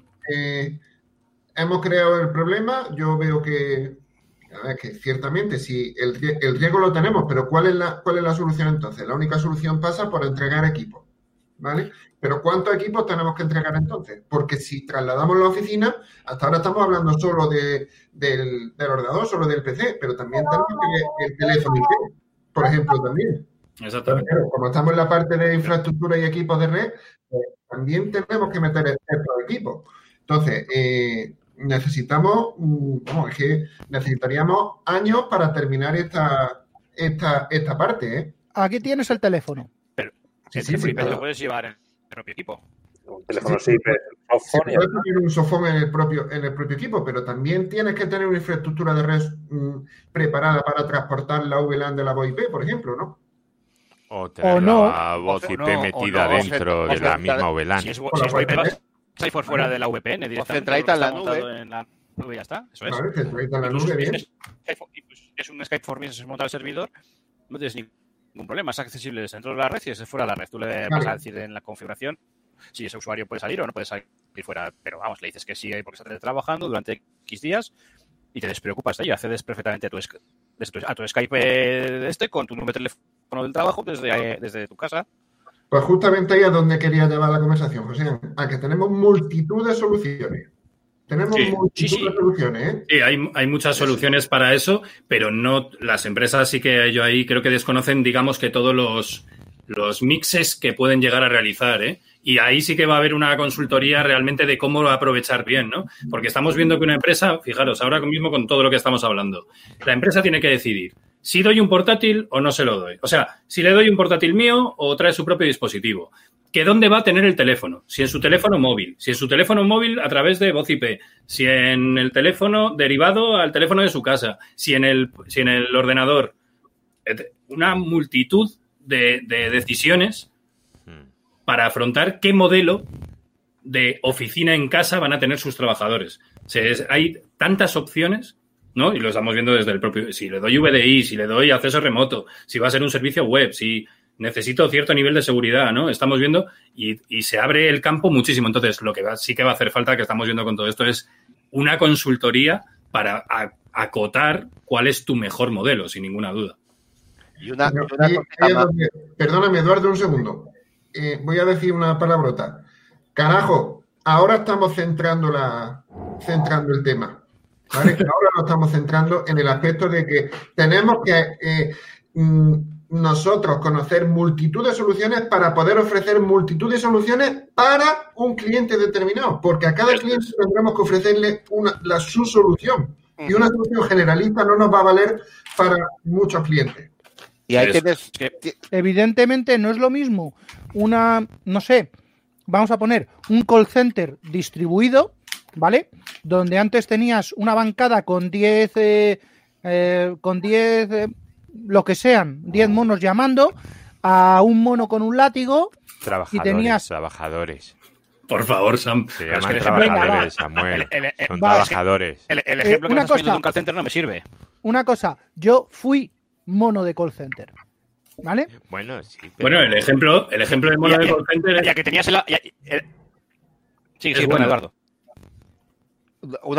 Hay una cosa que, al hilo de lo que comentabas de la telefonía IP, que también la gente de las operadoras tiene que ponerse las pilas. Porque, ¿qué va a pasar con los fusión empresas? Porque es que todo el mundo, hay montones de empresas que tienen el sistema fusión de Movistar para las delegaciones y demás. Y ese no soporta, hasta donde yo sé, la conexión remota. Con lo cual, eso que el teletrabajo está muerto. Sí. Con lo cual, todo el tema de fusión de empresas que se han hinchado de vender, o sea, esto sí. Soy consciente de que eso lo han vendido como si fueran churros. Sí. Y eso todo, o Telefónica cambia el paradigma y dice, no, y ahora te puedes llevar la extensión a tu casa y te doy los medios para hacerlo, o eso muere completamente. Sí, pero o la gente se monta un Teams en condiciones con su troncal y te llevas todo en tu Teams directamente. Además, el tema es la telefonía, el teléfono, la gente que tiene que atender el teléfono. Sí, pero el teléfono puedes meterlo. Teams tiene teléfono. Sí. Teams tiene teléfono, te le puedes montar la troncal con sus PSTNs, todo tinglado y fuera. Y una videoconferencia consume a mí. Sí, soluciones hay. Si el problema es que Telefónica, su sistema de telefonía que se llama Fusión, no está preparado para ello. Entonces, o ofreces otra solución, o Telefónica cambia de manera de funcionar, o si no, Telefónica todas esas cuentas las va a perder, evidentemente. Evidentemente lo hará.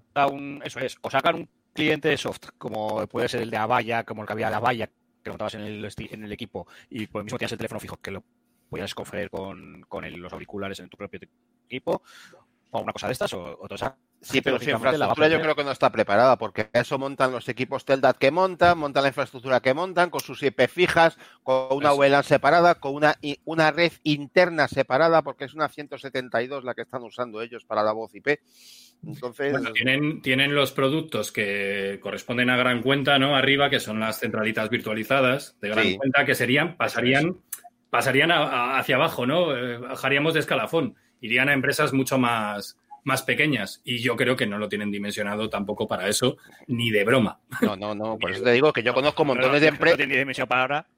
No lo tienen ahora, efectivamente. Yo conozco montones de empresas que tienen fusión con 4 o 5 delegaciones y todas con fusión y empresas individuales con fusión que tienen la centralita con fusión en la nube, que todas esas van a tener que cambiar de forma de trabajar y tendrán que contratar otros servicios. Eso sí lo tenía. Pero con lo fácil que es montarse una centralita virtualizada Contratas un SIP trunk y se acabó. No te hace falta ni un PSTN. Pero es fácil para ti. Es fácil para ti, pero tú sabes la cantidad de pymes de 8 o 10 personas que no tienen un informático. Claro. Pero eso es otra solución que se les puede ofrecer. Pero eso es una solución que podemos ofrecer a nuestros clientes y no depender de lo que diga Telefónica. Pues eso lo estoy vendiendo yo a punta de pala. Pero muchas empresas estas pequeñas, yo tengo por ejemplo que conozco unas cuantas de 8 o 10 personas, no tienen informático. Entonces lo que hacen es contratan por bonos de horas o directamente por te llamo, me cobras lo que sea y se acaba. Y cuanto menos sea, mejor, ¿vale? Y si me parece que cobras demasiado, pues me pasa otro. Pero claro, esas empresas que van muchas veces, muchas de ellas son las típicas empresas de barrio. Lo mismo te formatean el ordenador de casa que te venden un equipo nuevo para tu casa. No tienen conocimientos para ello. Te doy paso, Eduardo, ahora. Digo solo una cosita en este tema. Aquí lo que veo, y además es que este es un tema súper importante, el de la telefonía, porque viéndolo desde el aspecto de teletrabajo, tener en cuenta que muchos de los teletrabajos que van a ser variables totalmente, ¿no? Y que tienen entrada y salida de trabajadores, son exactamente eso, los de teleoperador, los de persona que atiende desde su casa, servicios comerciales. Aquí es donde hay una un grandísimo grupo de teletrabajadores, ¿vale? Aparte de los normales. Este es el gran bloque, me parece a mí, realmente. Y la telefonía es uno de los servicios centrales. Yo por mi experiencia en este tiempo último, os digo, nosotros trabajamos con una empresa que ofrece una centralita virtual. La centralita virtual tiene un coste, no sé si son 10 euros al mes, hasta 6 extensiones. Y tú te coges un teléfono SIP o un softphone o lo que sea, ellos te lo configuran y ya tienes tu centralita en la nube. Ese servicio se está vendiendo como churros, claro. por ese mismo motivo. Es decir, claro, teletrabajadores, oye, te compras un Yealink o un teléfono cualquiera, te lo pones en tu casa, te lo dejan configurar ellos en remoto además y ya tienes las extensiones que tú quieras montadas con la centralita virtual. Sin que tengas que tener ningún técnico en tu empresa ni nada. Eso para pymes, que es lo que estamos hablando. Nosotros más de 2 y más de 4 clientes han cogido esa solución y se han quitado el Fusión o sus centralitas tradicionales que tenían en modo alquiler o en modo renting. Respecto a lo que decía Edu, del tema del SIP trunk, entonces va a pasar una cosa, porque un SIP trunk yo no me lo puedo poner en mi casita. Eso necesito estar en el operador. Bueno, a ver, por tanto, llegar por IP donde a ti te dé la gana. Ya. Hay empresas que te lo entregan en tu casa. Hay empresas que te lo entregan a una IP. Si quiero tener, en casa, si quiero tener un VPS, la tengas en conectas y ya está. Espera, que me estáis hablando del fijo solo. Pero si yo quiero una máquina que conecte, que tenga un SIP trunk y que me conecte telefonía móvil, telefonía fija, necesito estar en un centro del operador. Sí. A ver. Telefonía móvil. Es que no entiendo. Sí, claro. O sea, tener en cuenta. Recuerdo... Yo soy una empresa, ¿vale? Javi, solo una cosa. Yo recuerdo que hace... Bueno, no me acuerdo cuando mi hermano trabajaba en bolsa, en un centro de datos ahí, perdón, en un centro de trabajo ahí en Las Matas, Vodafone en su momento les dio un E1 de móviles directamente en su centralita. Y eso estuve yo allí viéndolo. Y yo alucinaba porque decía, no, pues aquí traerán los cacharros estos que ponían con las tarjetas SIM dentro y tal. Sí, esos. Pondrán aquí un montón de esos. No, directamente. Desde la caja de reparto, una caja de Vodafone Empresas, de VCNO, un coaxial. Claro, pero te lo tiene que dar la operadora. O sea, a ver... Sí. Tú puedes tener un SIP trunk con una empresa con una numeración de esa empresa, una numeración que tú te has portado a esa empresa. Aquí no hay ni móviles, ni fijos, ni nada. Aquí hay una numeración que se ha portado y ya está, y que la tienes. Y tú te puedes conectar a eso y es fácil. Es fácil si trabajas... bueno, no me voy a calentar la lengua con esto, pero hay operadoras que funcionan bien y que se puede trabajar con ellas, ¿vale? Y no hay ningún problema, pero eso del fijo, el móvil, bueno, es una numeración. Yo en el trabajo, yo tengo voz sobre IP desde hace... Un momento, pero la tienes, pero ¿dónde está tu servidor, tu centralita? Pues mi centralita la tengo en el CPD, pero porque ahí tengo mis máquinas, pero la podría tener aquí en casa. Pero Eduardo, el problema de eso es que alguien tiene que configurar la centralita, las extensiones, los desvíos, claro, el enrutamiento, sí, de entrada, de salida. Pero eso cualquiera de los que estamos aquí o de los que están escuchando, porque llevamos 1 hora y 20, cualquiera de los que ha sido capaz de tragarse esta 1 hora y 20, es capaz de cogerse un Asterisk de estos de que van con su entorno web maravilloso y configurar cuántas extensiones. Pero lo o que en fichero. Lo que yo te estoy diciendo es que ese servicio te lo está cobrando el operador por X dinero y tú te olvidas de toda la configuración, no tienes que tener gente especializada y te olvidas también de los recursos de tu infraestructura, de tener un servidor con un Asterisk y demás, que eso al final... A mí lo que no me gusta de eso es tener una centralita con acceso público, porque luego uno de mis usuarios se le pierde la password, ¿vale? Se le cae por la calle, vamos a decirlo así, y empiezan a hacer las llamadas y las tengo que pagar yo. O sea, a mí me gustan las centralitas, me gustan con direccionamiento privado. Sí. Siempre privado, nunca público. Sí, que esa solución existe también, o sea, el mismo operador si no hay VPN, no hay voz. El mismo operador te da SIP-Trunk o te da centralita. Porque nosotros, por ejemplo, con este operador tenemos SIP-Trunk en lugar de centralita, evidentemente, claro, pero porque lo hemos montado nosotros. No por yo lo que veo es que va a subir, va a pedirse más hosting de máquinas en los propios centros de datos de los operadores. Es decir, para almacenar esas máquinas, ¿vale? Un Asterisk, yo los tengo así. Los tengo en los centros de los operadores.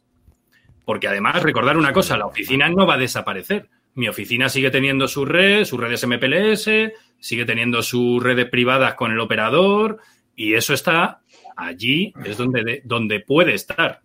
Casi ya no puedo ni sacarlo de ahí. Estás un poco atado. Entonces, creo que va a subir la petición de hosting dentro de los centros del operador donde tienen los SIP-Trunk suyos, tanto para fijo, ojo, como para móvil, que no es fácil resolver lo del móvil, si todo pertenece a un mismo operador. Hombre, te digo, Javi, que en nuestro caso, por ejemplo, parte del resultado del confinamiento ha sido que la centralita que teníamos en su momento dentro de nuestra oficina ha pasado a estar ahora mismo, pues eso, en el centro de datos. Ha sido una migración de la centralita de una ubicación a otra, punto. Yo por suerte, como las tengo en los centros de datos, lo único que tengo que hacer es llevar la voz, digamos, que a la casa de los usuarios. Claro. Sí, lo mismo que hemos hecho nosotros. Nosotros teníamos la centralita en local, porque estábamos en local, y sí que se podía conectar en remoto, pero yo en un momento decidí que para que voy a estar pagando recursos de máquinas encendidas ni historias, fuera, centralita al centro de datos. Una máquina menos. Se acabó. Jesús. Pues yo estoy muy de acuerdo con lo que decía José antes, porque creo que dos actores que van a ganar mucho con esto van a ser Microsoft con Teams y Google con G Suite, porque ellos ya tienen las soluciones y como saquen comerciales o saquen para ofrecérselo a las empresas, a lo que decía Eduardo, el fusión empresa está muerto. Sí. O sea, que ya digo que esto es que está inventado y vuelvo a lo que eso es, hay muchas soluciones inventadas que ahora se van a poner muy, muy en uso y ojo, porque Teams no se precio, pero Google te da las líneas y te da la centralita y te lo da todo a unos precios muy, muy, muy económicos. Entonces, esto es un tema que hay que ver. Estos actores grandes van a ser más grandes todavía. O sea, que cambiamos del operador clásico al operador... virtual, no. Quiero decir, a un Microsoft, a un gordo, Google. A un gordo. Creo que sí, que como se pongan las pilas comercialmente, le van a comer la tostada a los operadores clásicos, Ya, pero vamos a hacer como en la Revolución Francesa, vamos a cambiar al rey por el emperador Napoleón. A Microsoft o a Google les va a faltar algo, que es la autorización de la CNMC para operar en la red propia nacional. ¿Crees que eso es un gran problema para estas empresas? No. ¿Es más grande que la otra? Vamos, si no. A nivel global. Yo lo único que vería... Esa opinión, Yo creo que al final ellos en el producto. Luego tú compras el número a la compañía que te dé la gana y lo configuras tú tranquilamente en tu Teams. Sí, también. O sea, con lo cual al final... Uy, uy. Se ha caído. Se ha caído. Creo que iba a revelar. Estaba hablando, esto es una desgracia en la producción. Igual que a mí con la de Ubuntu antes, me ha pasado lo mismo. Y a este, a Josean, porque iba a revelar secretos que no quieren que conozcamos. Yo creo que es el regador, ¿eh? Ahora vuelve, no os preocupes. Ahora vuelve.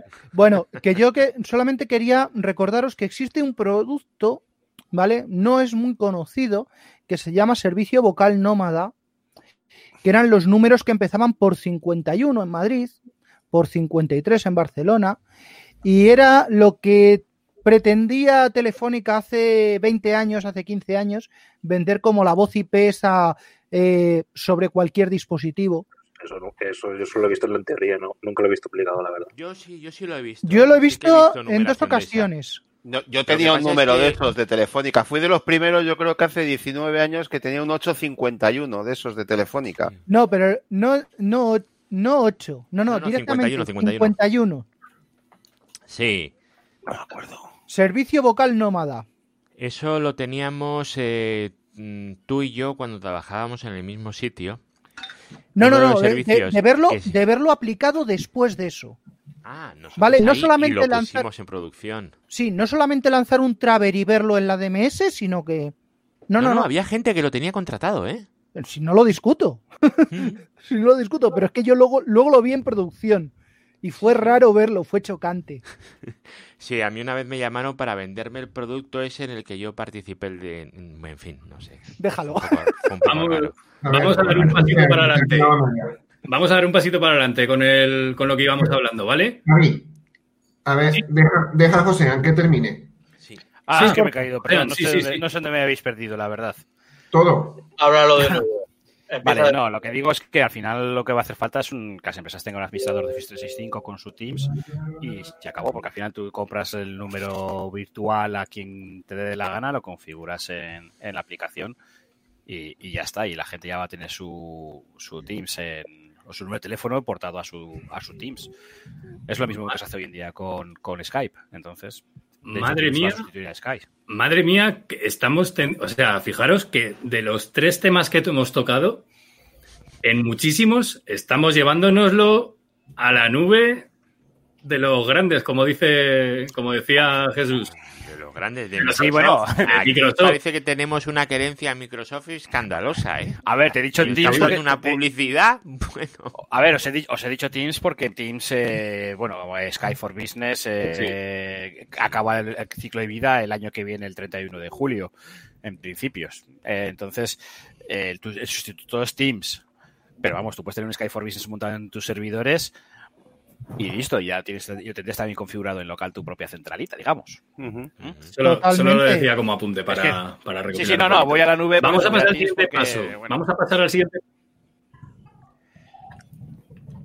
Sí, no, la nube que sea. La cuestión es que de varios puntos que estamos repasando, uh-huh. Joder, que nos estamos yendo a los proveedores, a los 3 proveedores que hay grandes. A los clásicos. De servicios integrados. Es decir... Sí, pero que es que eso mismo te lo monto yo con productos open source. Sí, es verdad que hay... No, por supuesto que hay soluciones open source, pero fíjate que nosotros mismos la primera solución que das en la cabeza es... Porque sabemos hacia dónde van a ir también, ¿eh? En mucho caso va a ser pam, pam, pam. O sea, venga, Microsoft, pam, pam, pam, el Teams, el tal, el Office 365. Y se tira hacia eso, la vertiente es muy fuerte, ¿eh? Pero porque está integrado y funciona relativamente bien. Eso es. Uh-huh. Eso es, está integrado y funciona. Con lo cual... Claro, pero sobre todo también es que ¿quién le hace la política comercial al software libre? No se la hace nadie. Y estos grandes ya la tienen. Es que ellos te están a ti bombardeando continuamente con sus soluciones. Por eso, aunque sea sin querer, nos vamos a ellos. Porque ellos te están bombardeando.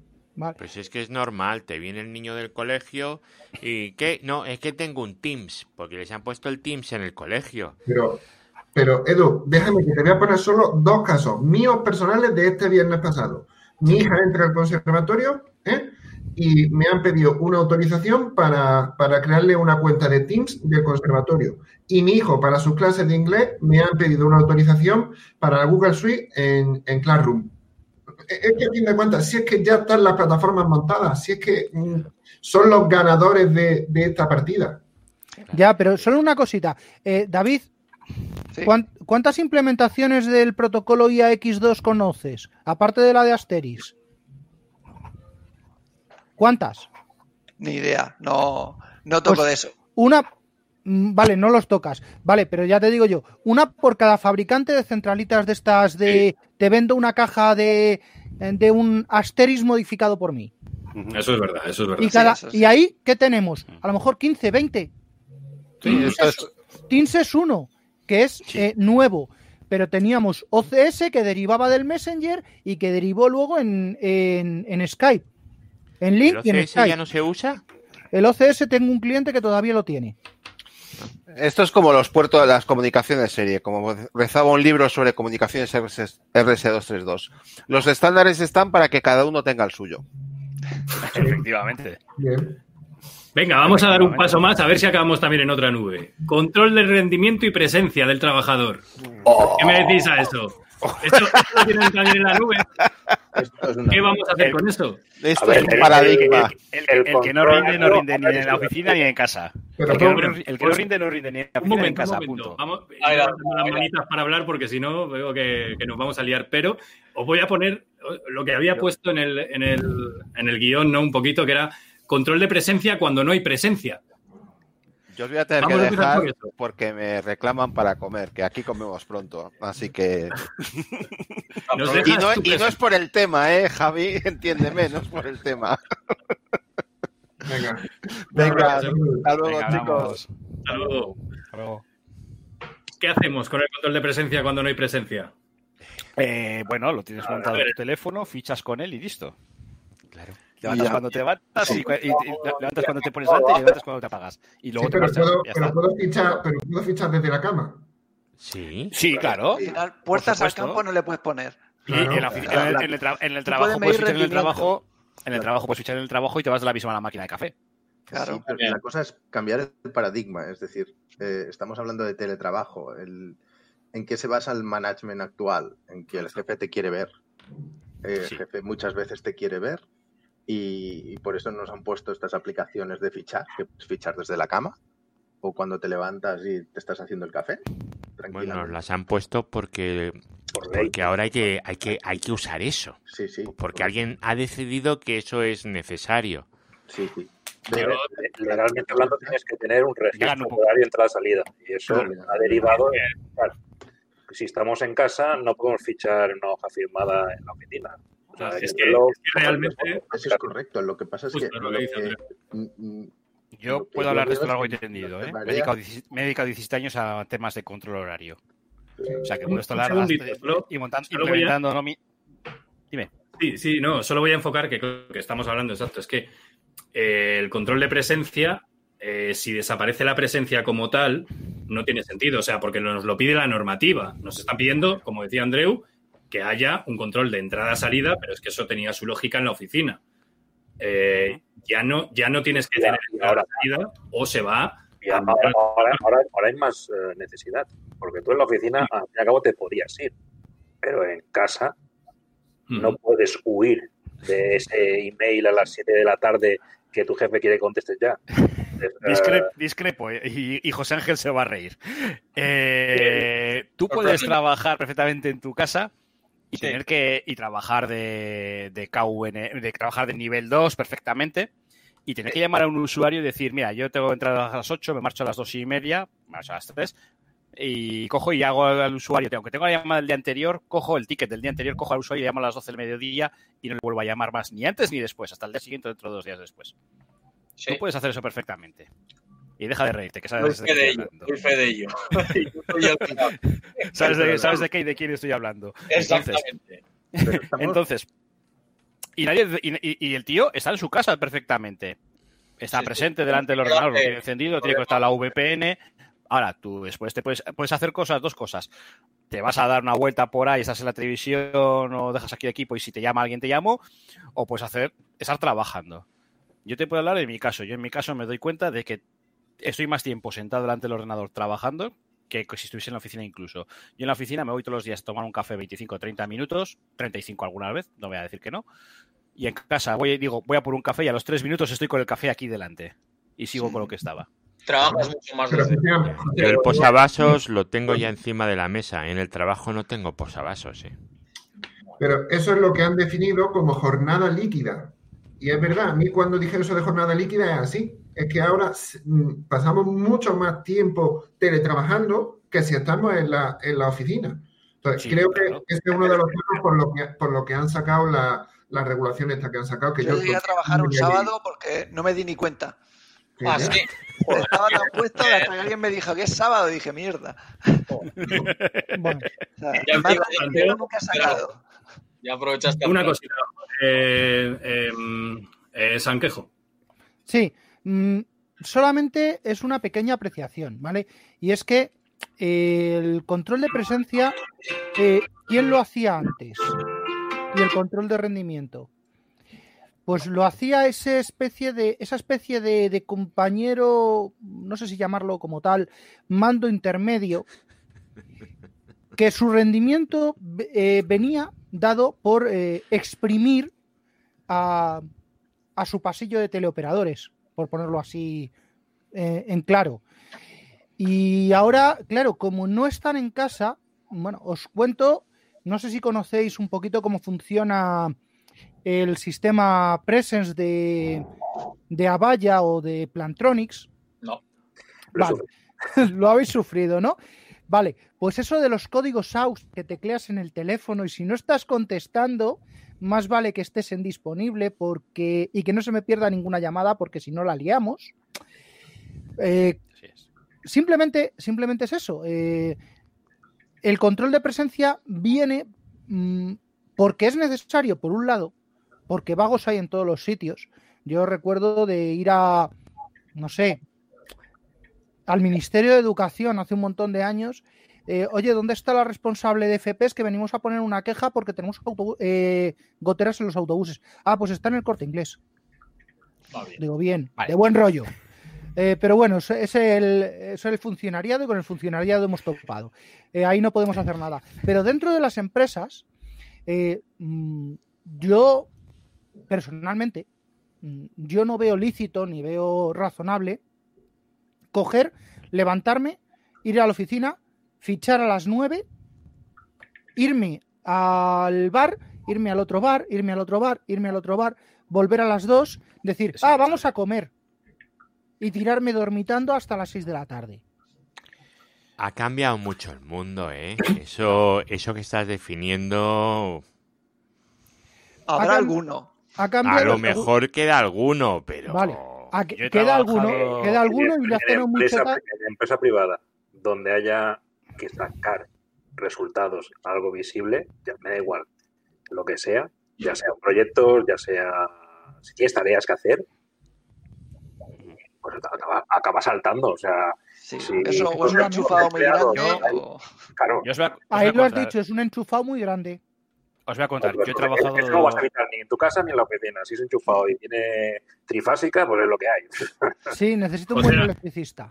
Yo he trabajado 17 años montando controles horarios de una de las grandes empresas de toda la vida en España, ¿vale? No solamente en País Vasco, sino Galicia, he estado en Madrid, he estado en Badajoz, Málaga, incluso en las Palmas de Gran Canaria, en Correos. Donde más escaquea la gente, yo lo que he visto, es en funcionario público, ¿vale? O sea... Aquí en Vizcaya, antes los funcionarios de Hacienda estaban en la Gran Vía. Los trasladaron a donde está ahora la Termibus San Mamés, que es en las afueras, no hay una sola tienda. No sabes tú las quejas que montaron y las guerras que dieron, les movieron allí. Porque era normal. Es que lo que no era normal es que, estando el Corte Inglés a 200 metros, cuando bien empezaba la de rebajas, ibas a Diputación Hacienda, no había ni Blas, y estaba el Corte Inglés hasta la bandera de funcionarios. Luego a las 12:30 venían todos con sus bolsitas. En la empresa privada he visto de todo, ¿vale? O sea, he visto empresas en las cuales llegar un minuto tarde te descontaban media hora, sobre todo en empresas pequeñas y en empresas grandes que era al minuto. Si llegas un minuto tarde, tienes que recuperar un minuto, 2 minutos tarde, 3 minutos tarde. Por empresas pequeñas te puedo decir ArcelorMittal en Asturias, que son 200.000 y la madre que les parió, por ejemplo, ¿no? O sea, en temas de... y al final es todo lo de siempre, fichar, Y cada uno con su ficha. Yo he visto a un funcionario fichar con las tarjetas de todos sus compañeros, con la cámara puesta, y nadie decía nada. Eso también lo he visto en la empresa privada y el tío acabó en la calle. Uno en la calle y el otro expedientado.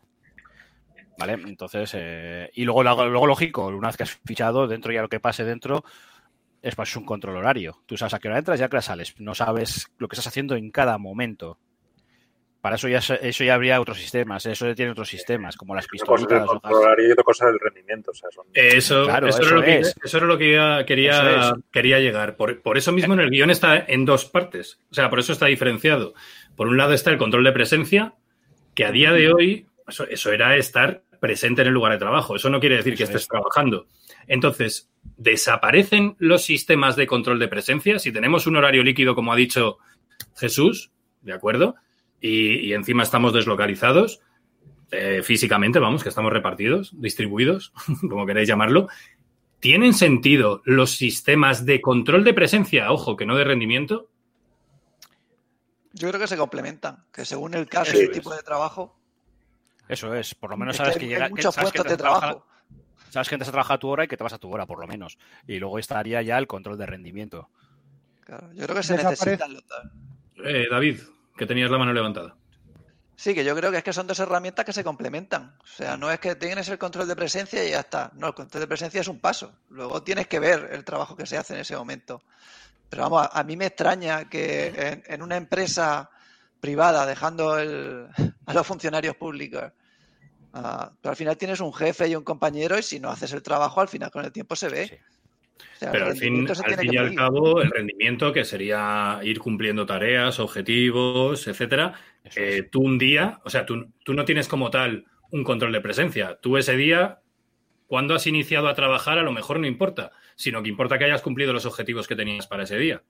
Claro, yo creo que eso no hay diferencia con estar en la oficina o en tu casa. Tú sacas el trabajo adelante, sí o no, y tu trabajo se ve si lo has sacado adelante. Os doy paso por orden, Jesús, que tenía... Os doy paso por orden, ¿vale? A lo que dice David, no me mida el tiempo, no me mida la presencia, mídeme la productividad, ¿vale? Eso es lo que creo que es fundamental. Y aquí, en España, cada año vuelve a salir la esa de que estamos a la cola de Europa en productividad. Y yo creo que estamos a la cola de Europa en productividad porque medimos la presencia en vez de la productividad. Sí. Ha comentado en YouTube... Adrián Marzal, no sé si es familia. Si es Marzal, seguro. Seguro, ¿no?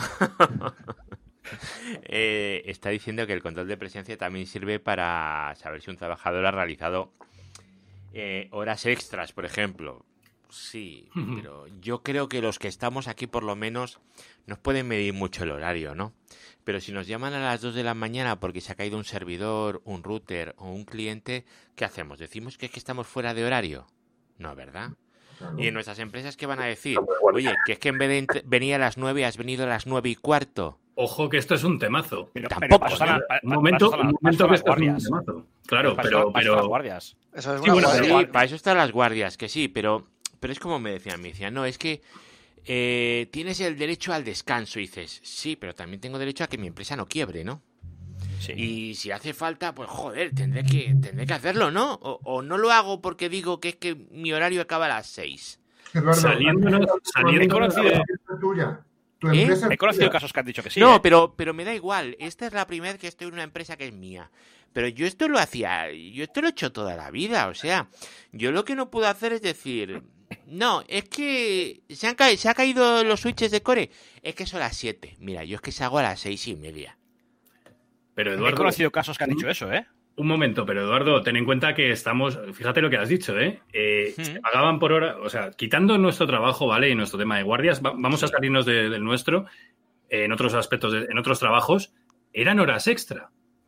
Es decir, tienen una valoración diferente. Ojo, que si desaparecen las horas extra... que sí. Mucho. Yo no digo que no haya que pagarlas, ¿vale? Yo lo que digo es que si agarramos y nos ponemos tontos en la medición, ¿vale? Mira, voy a decir una cosa que a lo mejor no hay que decirla en público, ¿no? Pero siempre es mejor que te deban, si tú eres la empresa, que no tu deberá. Entonces tú déjale a la gente que si te hacen falta y tal, o sea, hoy por ti, mañana por mí. Y yo creo que con un poquito de cabeza, sin volvernos locos, lo que se hace en los call centers, de tu objetivo es conservar tu puesto de trabajo, que eso escrito es muy chungo, ¿vale?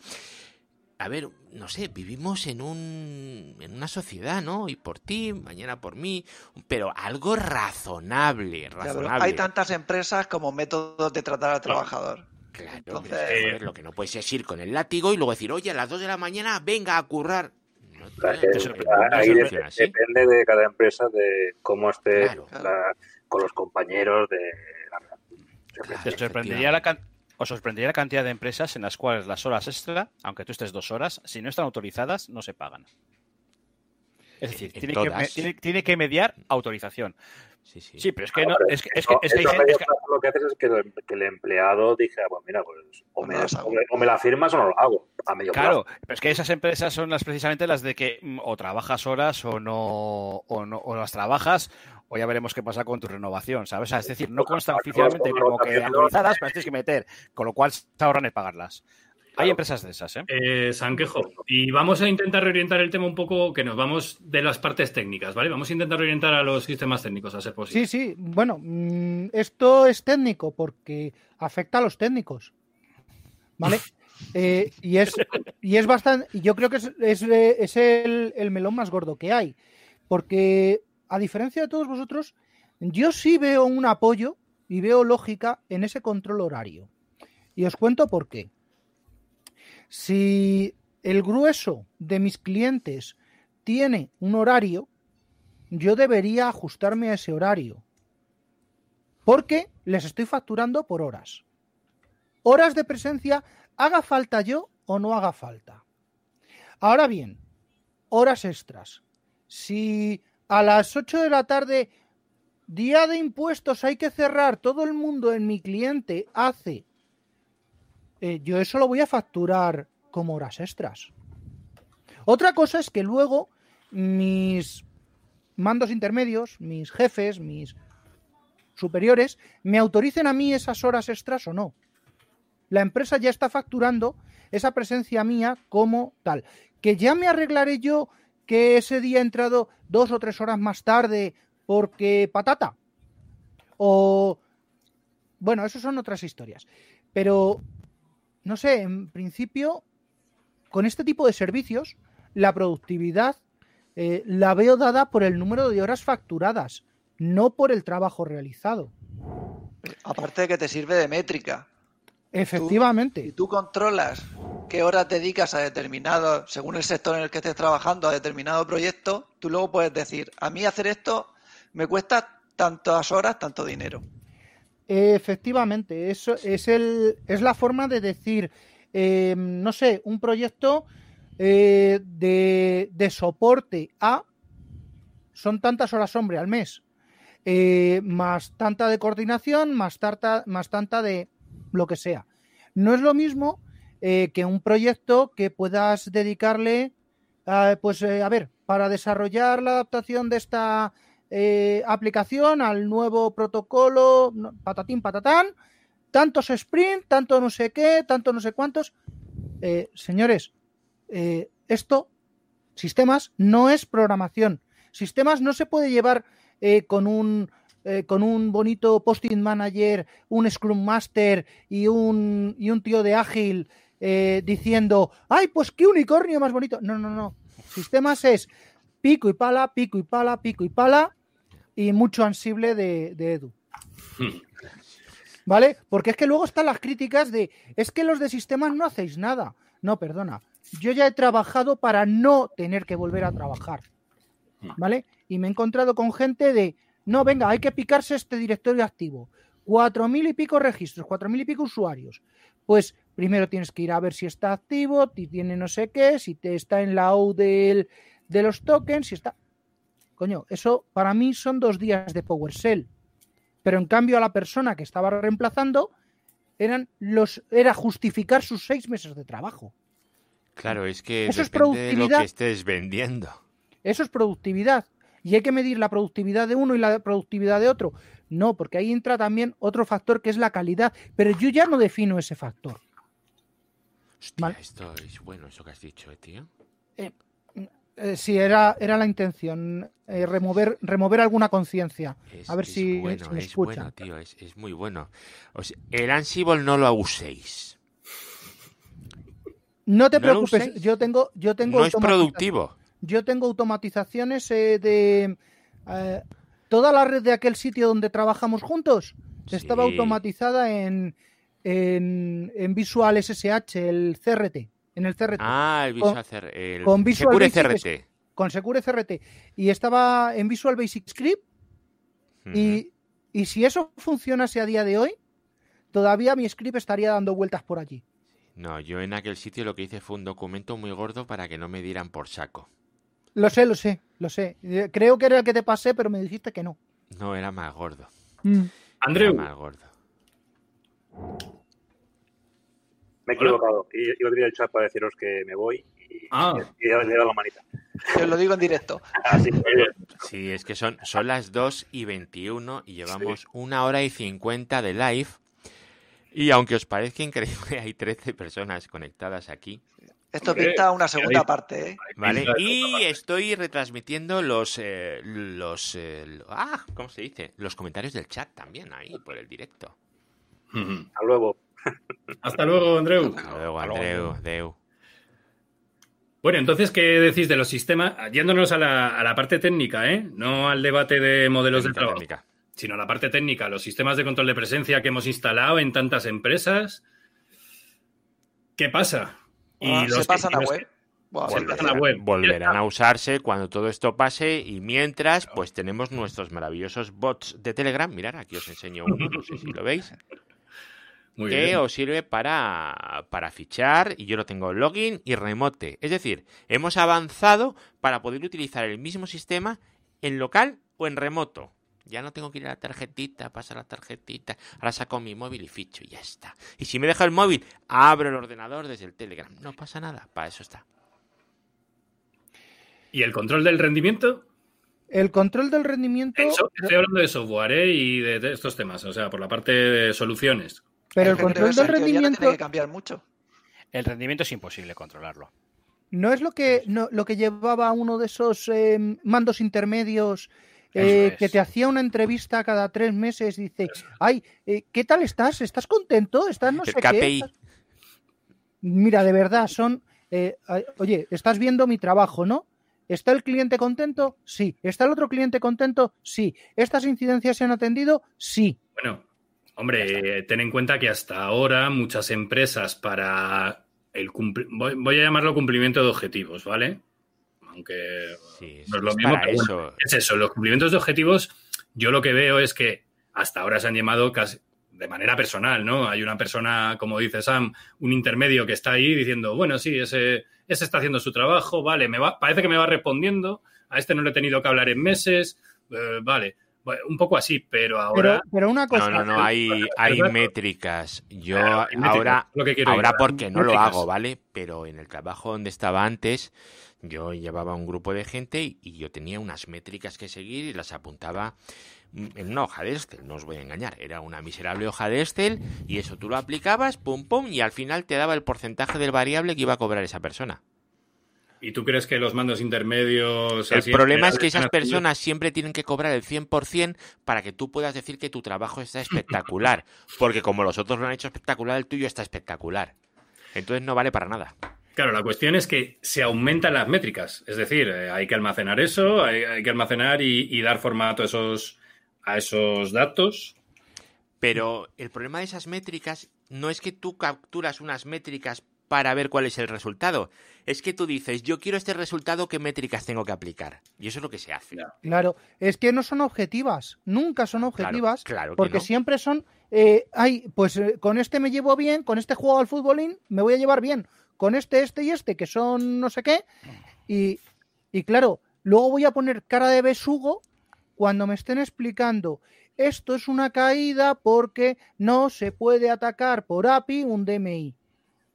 Claro. Mira, un ejemplo muy sencillo, te dicen, una métrica es mejorar, ¿vale? El tiempo de disponibilidad de la red, ¿no? Uh-huh. Dices, perfecto, pues el tiempo de disponibilidad de la red yo creo que va a ser del 90%. muy inútil tienes que ser para tener menos de un 90% de disponibilidad de la red. Muy inútil tienes que tener que ser para tener menos de un 96%. Claro. ¿Eso qué significa? Hostia. Significa que haciéndolo mal cumples objetivos. Y claro, ¿y eso quién lo sabe? Porque eso también me pasa en las ISO 27000, claro. Eso también me pasa en las... ¿Cómo se llaman estas de software? En los Scampi de CMMI. Claro, pero a eso mismo voy. Si habéis estado en empresas en las que hay ISO, hay que cumplir... Fijaros una empresa que no tiene ningún tipo de registro y una que pasa a intentar cumplir las ISOs. Fijaros la de documentación que hay que generar, la de métricas, la de registros. Ahora... más todavía, es decir, antes casi que se inventaban esos registros, pero es que ahora los vas a necesitar de alguna manera porque es que no tienes ni ahí al trabajador para rellenar esos registros, ¿no? ¿Sabes? Antes era más fácil. Ahora te digo más herramientas de métrica. Y te digo dónde está la solución. Uh-huh. Migra tus servidores a la nube. Uh-huh. Ya está, ahí tienes la solución. Ya no tienes que medir temperaturas de la sala, ya no porque es que no tienes sala. No tienes sala técnica, no tienes servidores. No tienes ni una tristenas a la que hay que ir sacándole cada 15 días la variación de espacio disponible. Ya está. Ahí tienes tu solución. Nos quejábamos antes de... No, es que esto va a suponer migrar todo a la nube. Pues sí, mira. La ISO 27000 sopla en esa dirección. Sí, las ISOs... En esa dirección y en joder los puertos USB. Edu, estás llorando. ¿Alguno más quiere decir? La emoción, tío. Es la emoción. ¿Alguno más quiere decir algo sobre el control? No, que al final cada empresa lo lleva de la manera que entiende. Yo no veo que haya mucha diferencia entre medir el rendimiento en una oficina alguien que está haciendo informes, que lo está haciendo en su casa o en la oficina. Ninguna. Al final es el número de informes que está haciendo. Tú verás si los informes te gustan. Y el que es un vago en casa es un vago en la oficina. Al revés. Claro. Y a un teleoperador que está en su casa recibiendo llamadas con un teleoperador que está metido en un cubículo y que tiene al otro con el látigo ahí, porque el látigo va a estar igual. Claro, pero vas a tener las métricas de la valla, vas a tener las métricas del pretense. Hay muchas empresas que, digamos, que ese mando intermedio que está controlando hasta ese momento para recibir la métrica era de persona a persona. Es decir, oye, fulanito, enséñame lo que has hecho. De tal, ¿vale? Porque es así, lo sabéis, la realidad. Ya sé que puede ser, no, si lo tiene en la carpeta, que lo mire ya, pero ya sabéis que no sucedía así. Pero es que ahora no va a poder decirle a fulanito, oye, fulanito, vente a mi casa y tráeme el trabajo que has hecho. No, pero hará una videoconferencia con pantalla compartida. A ver si un Git, sí. Pues ahí voy. A esas herramientas que se van a utilizar para el rendimiento claro. y para el control van a tener que ponerse las pilas porque... Y lo que diré justo que será justo lo mismo que decía hace un montón de años. Tú me pones, tú eres un indio Arapahoe y me pones ahora para joder una reunión a las 12, justo cuando estoy preparando la migración. No tienes otra cosa que hacer, ¿no? ¿Cómo se llama esto? Rechazada la reunión. Te pospongo la hora. ¿Cuándo? A las 5 de la tarde. No, pero yo es que a las 5 de la tarde, yo es que entro a las 7:30 de la mañana para irme pronto. Ah, ajo y agua, yo tengo la migración hasta las 12 de la noche. Oye, y para pasar al siguiente puntito así rápido e ir acabando, ya pasamos si paso al siguiente puntito, que sería en la privacidad del trabajador, todo este control. Eso yo creo que es una charla casi nueva. La invasión del espacio privado. Todo poniendo un equipo nuevo, estás invadiendo menos. Javi, solo una cosita. Sí. France Telecom, antes de que fuera France Telecom en España, intentó montar en Iberfón un call center, ¿vale? Todos los ordenadores, Windows 98, fíjate la época en la que te estamos diciendo, y su herramienta de soporte a clientes, aparte del PeopleSoft para el CRM, era una herramienta web llamada Click. Uh-huh. Vale. Click. Sí. Como los de Fanmóvil. Sí.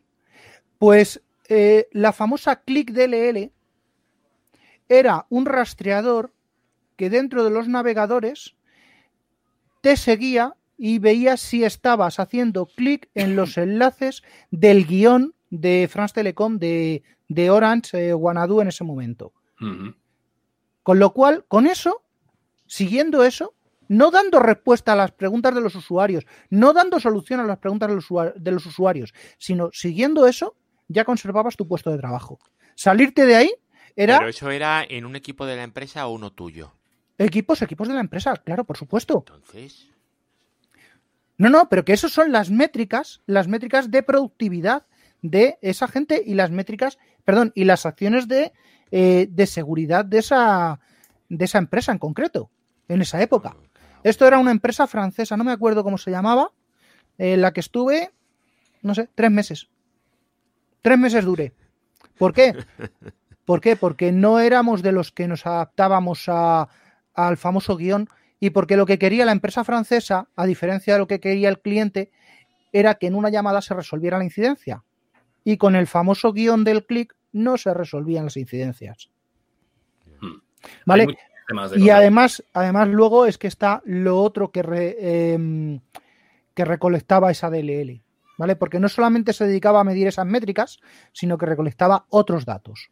Y esos son los otros datos los que interesan en cuestiones de privacidad. Bueno, hablaba la privacidad del trabajador, decía lo de la invasión del espacio privado por esas herramientas que hay de control, que se apliquen de control, pueden llegar a ser, pues eso, puede llegar a invadir sin querer el espacio privado, ¿no? A lo mejor resulta que yo como trabajador dispongo de un dispositivo que me lo ceden para que pueda utilizarlo a modo de uso personal y modo profesional, y resulta que eso envía pantallazos cada 10 minutos, hace una captura de pantalla y aparece ahí mi correo privado, ¿no? Es que eso es una guerra. Es que eso tiene que ir por el grito en una política. Exacto. Mira, hay que intentar separar. Para trabajar, si trabajas en una empresa donde te hacen estas cosas, pues hay que separarlo muy bien. Y luego el tema de las cámaras también, que se habla de lo de la privacidad. Mira, yo, por ejemplo, me he puesto una tela detrás, ¿vale? Uh-huh. Simplemente para marcar una diferencia entre lo que es mi casa y el trabajo, porque yo trabajo en este mismo sitio. Entonces yo cuando hablo con alguien por videoconferencia se ve el mapa mundi este de aquí atrás. Uh-huh. Es una forma de como tener un espacio que no es en el que yo vivo. Mira, si veis el siguiente punto que he puesto, exposición ante terceros de los datos privados. Sí. Ese es un buen tema, ¿eh? Eso es un temazo. Dejar tu portátil abierto dentro de la empresa y gente pululanda por tu casa. Eso, por ejemplo. No, y lo veía por otro lado.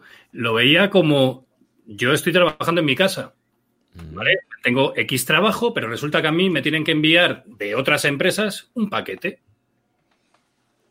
Estoy dando los datos personales de mi casa, saben dónde vivo. Es un ejemplo sencillo, ¿eh? O respondo con mi teléfono móvil personal porque ha sido un bring your own device o porque hemos hecho un acuerdo, la empresa y yo. Pero puedes llamar oculto, puedes hacer muchas cosas. Sí, claro. Puede que me dejen el paquete. Por eso quiero decir, al final tu casa es una extensión de la oficina a todos los efectos físicos y digitales. La IP desde la que me conecto a otro cliente. O sea, si no usas la VPN, claro. Si no utilizo VPN o no, porque desde casa conecto contra una red de un cliente y lo hago desde mi IP. Nos estamos yendo a cosas que puede que parezcan... No, pero está bien. Claro, la extensión del lugar físico y digital que supone un ámbito doméstico se convierte en un lugar profesional y está expuesto a todos esos terceros, porque yo hablo con terceros. Con mi empresa, vale, mi empresa sabe dónde vivo porque estoy contratado, pero mi cliente ahora sabe dónde vivo, sabe dónde encontrarme, y es uno de los problemas que yo creo que no hay, no se ha puesto la mira, ¿no? En ese... Yo creo que todo eso tiene solución, pero la privacidad tiene un precio, y tiene un precio en logística y en dinero. Entonces perdemos privacidad respecto con el teletrabajo siempre. Como dice Javi Tejedor de WinTablet, la privacidad murió en los 90. ¿Vale? Para eso tienes una cosa que se llaman... puedes tener un hub logístico. Sí. ¿Vale? Ese hub logístico recibe el paquete por ti y te lo envía. Uh-huh. ¿Vale? Pero eso requiere un trabajador presencial en un puesto determinado. Eso está. Uh-huh. ¿Vale? ¿Quién va a ser eso? Pues la que era recepcionista en tu empresa, pues seguirá siendo recepcionista. Uh-huh. Sinceramente. Y que sus oficinas, en vez de ser una planta para 2.000 empleados o un edificio para 5.000, sea ahora mismo una oficina en Gran Vía 80 de estas de los abogados de inmigración. Pues suficiente para hacer ese trabajo. ¿Vale? Siguiente punto, documentación. Si tenías una bóveda, un almacén de documentación, vas a seguir teniéndolo. No va a estar en tu casa. Uh-huh. Y del almacén de documentación saldrá una copia, no el original, normalmente. Bueno, es que la bóveda de documentación ya, si el paso a digital es que tiene que ser, ahí sí que es un tema que no hemos hablado, pero es la que... La bóveda de documentación para ciertos clientes míos es mandatoria. Seguirá siendo mandatoria dentro de 8 años. Pero es que tiene que cambiar. Hombre, salvo que requiera, que no sé a cuál te refieres. Requiere almacenamiento de 25 años. Sí, pero de físico. Físico. Pues es que eso se tendrá que cambiar por ley. Vale, pues por ley va a ser primero la administración la que muera antes de cambiar eso. Claro, no, la administración lo hará cuando no le quede otra. Claro, cuando no le quede otra, pero a las empresas privadas tienen que dar un paso adelante para poder, para que cualquier tipo de documentación pase a digital, absolutamente. Se supone que ya hay un porcentaje muy alto. O sea, ya quedan cosas pero que muy específicas, como pueden ser notarías o ciertos trabajos, a lo mejor, con alguna documentación muy, muy, muy especial, en algún formato muy especial, ¿no? Que requiera de un formato físico específico. Formatos físicos, efectivamente. Ya, pero esos son... ya ahí estamos por debajo de un 1% de las empresas. Que sí, incluso, que no es lo normal. Yo lo veo... Casos particulares. Sí, casos muy, muy específicamente particulares. Que en sí tiene la documentación como tal. O sea, tiene un valor... respecto a, o sea, en sí, ¿no? Que se cobra por esa misma documentación, vaya. Sí. Pero con lo que decías tú antes del ejemplo, si no llamas con número oculto, que la empresa te dé un número de trabajo. Ya claro. No tienes que poner tu número personal. Que te contrate un apartado de correos o que los paquetes vayan a la empresa. Claro, ahí entonces desaparecen ciertos modelos que podían ser. No, yo te pongo mi teléfono, me lo pagáis luego. No, ese modelo ya no cabe. Ya no cabe. Hay que cambiarlo. O sea, yo pongo mi dispositivo y tengo una SIM de la empresa con centralita de la empresa. Sí, claro. Y ese teléfono son 24 horas. Claro, esa es una solución que protege tu privacidad. Otras empresas lo que están haciendo es, tú tienes tu número de teléfono personal y pasa a ser útil de empresa y entonces te lo pagamos o lo que sea. Eso ya no cabe. O sea, es decir, por caber cabe, pero... Si queremos proteger la privacidad del trabajador, porque ahora toma más relevancia esa cantidad de... hay ciertos modelos de trabajo que no caben, ¿no? Como lo de... Pero lo que decía, solución técnica hay. Uh-huh. Hay que pagarla e implementarla. Hay que pagarla, exacto. Bueno, y se abren nuevas... Bueno, se amplían, ¿no? Las soluciones que había, como por ejemplo lo de los hubs de recepción, parece una tontería, pero el hub de recepción de paquetería... es que, claro, tú ahora si estás recibiendo en tus empresas... yo estoy recibiendo allí los paquetes, pero es que ahora me están llegando a mi casa y no me tienen por qué llegar a mi casa. Eso va a aumentar. Esos hubs de recepción van a aumentar. Ya, igual que iban a aumentar los coworking y todas esas cosas y al final... Los coworking han aumentado un montón, tío. Y no ahora están... hay como setas. Sí, y no están igual afectados por el tema del virus, sí, hombre, y demás historias. Con esto sí, pero esto no va a durar eternamente. Yo ahí estoy con lo que dice Jesús en el chat. Dice, aparecerán nuevos modelos de negocio para resolver esto, lo de los hubs y tal. Uh-huh. Gestión documental y gestión de recepción. Y esto, lo de los coworkings, pues a ver, la gente volverá, evidentemente. Pues sinceramente, yo a un coworking no voy. Mira, ¿ves este entorno? Este puede ser perfectamente mi puesto de trabajo. Con los muñequitos, me mola. No, o si los muñequitos, oye. A ver, no sé, yo es que mi puesto de trabajo es que es este. Claro, pero que este puede serlo perfectamente. De hecho, lo ha sido durante 6 meses. Pero ahora la gente se va a los coworkings porque, yo qué sé, tienen media docena de hijos y no pueden trabajar, o por lo que sea. No, precisamente no es el perfil que veo yo en los coworking. No. Los coworking van a... O sea, es uno de los más afectados, lógicamente, porque tenían que prepararse y la gente no quiere ir. Si puedo hacer el 90% del trabajo que hago en casa, ¿no? Muchas veces los coworking yo creo que también eran un hub de relación social. Que, sí, también. De humanidad. Sí, de humanidad y de relación social con otras empresas, ¿no? Para compartir, etcétera. Pero, claro, en este momento no es viable. Pero sí que puede que sean una solución. Sí, imagínate que te aseguran, que te dan la seguridad, ¿no? De que donde vas a trabajar está completamente acondicionado. Sí que puede que en el futuro sea... es decir, no todos vamos a tener la oficina en casa o no todos podemos tener la oficina en casa que esperamos, ¿no? Ya, claro. Bueno, pero solo una cosita. Yo los coworking actuales, incluso los que salían, los primeros que salían en las películas americanas, los veo como una extensión de los cibercafés, de los locutorios de hace un montón de años. Sí. Porque yo he tenido locutorios y ha ido gente a trabajar. ¿Por qué? Pues porque yo tenía una mega impresora, la fotocopiadora esta del copón, tenía el escáner y a lo único que iban es a imprimir documentos, rellenarlos, firmarlos, escanearlos y enviarlos.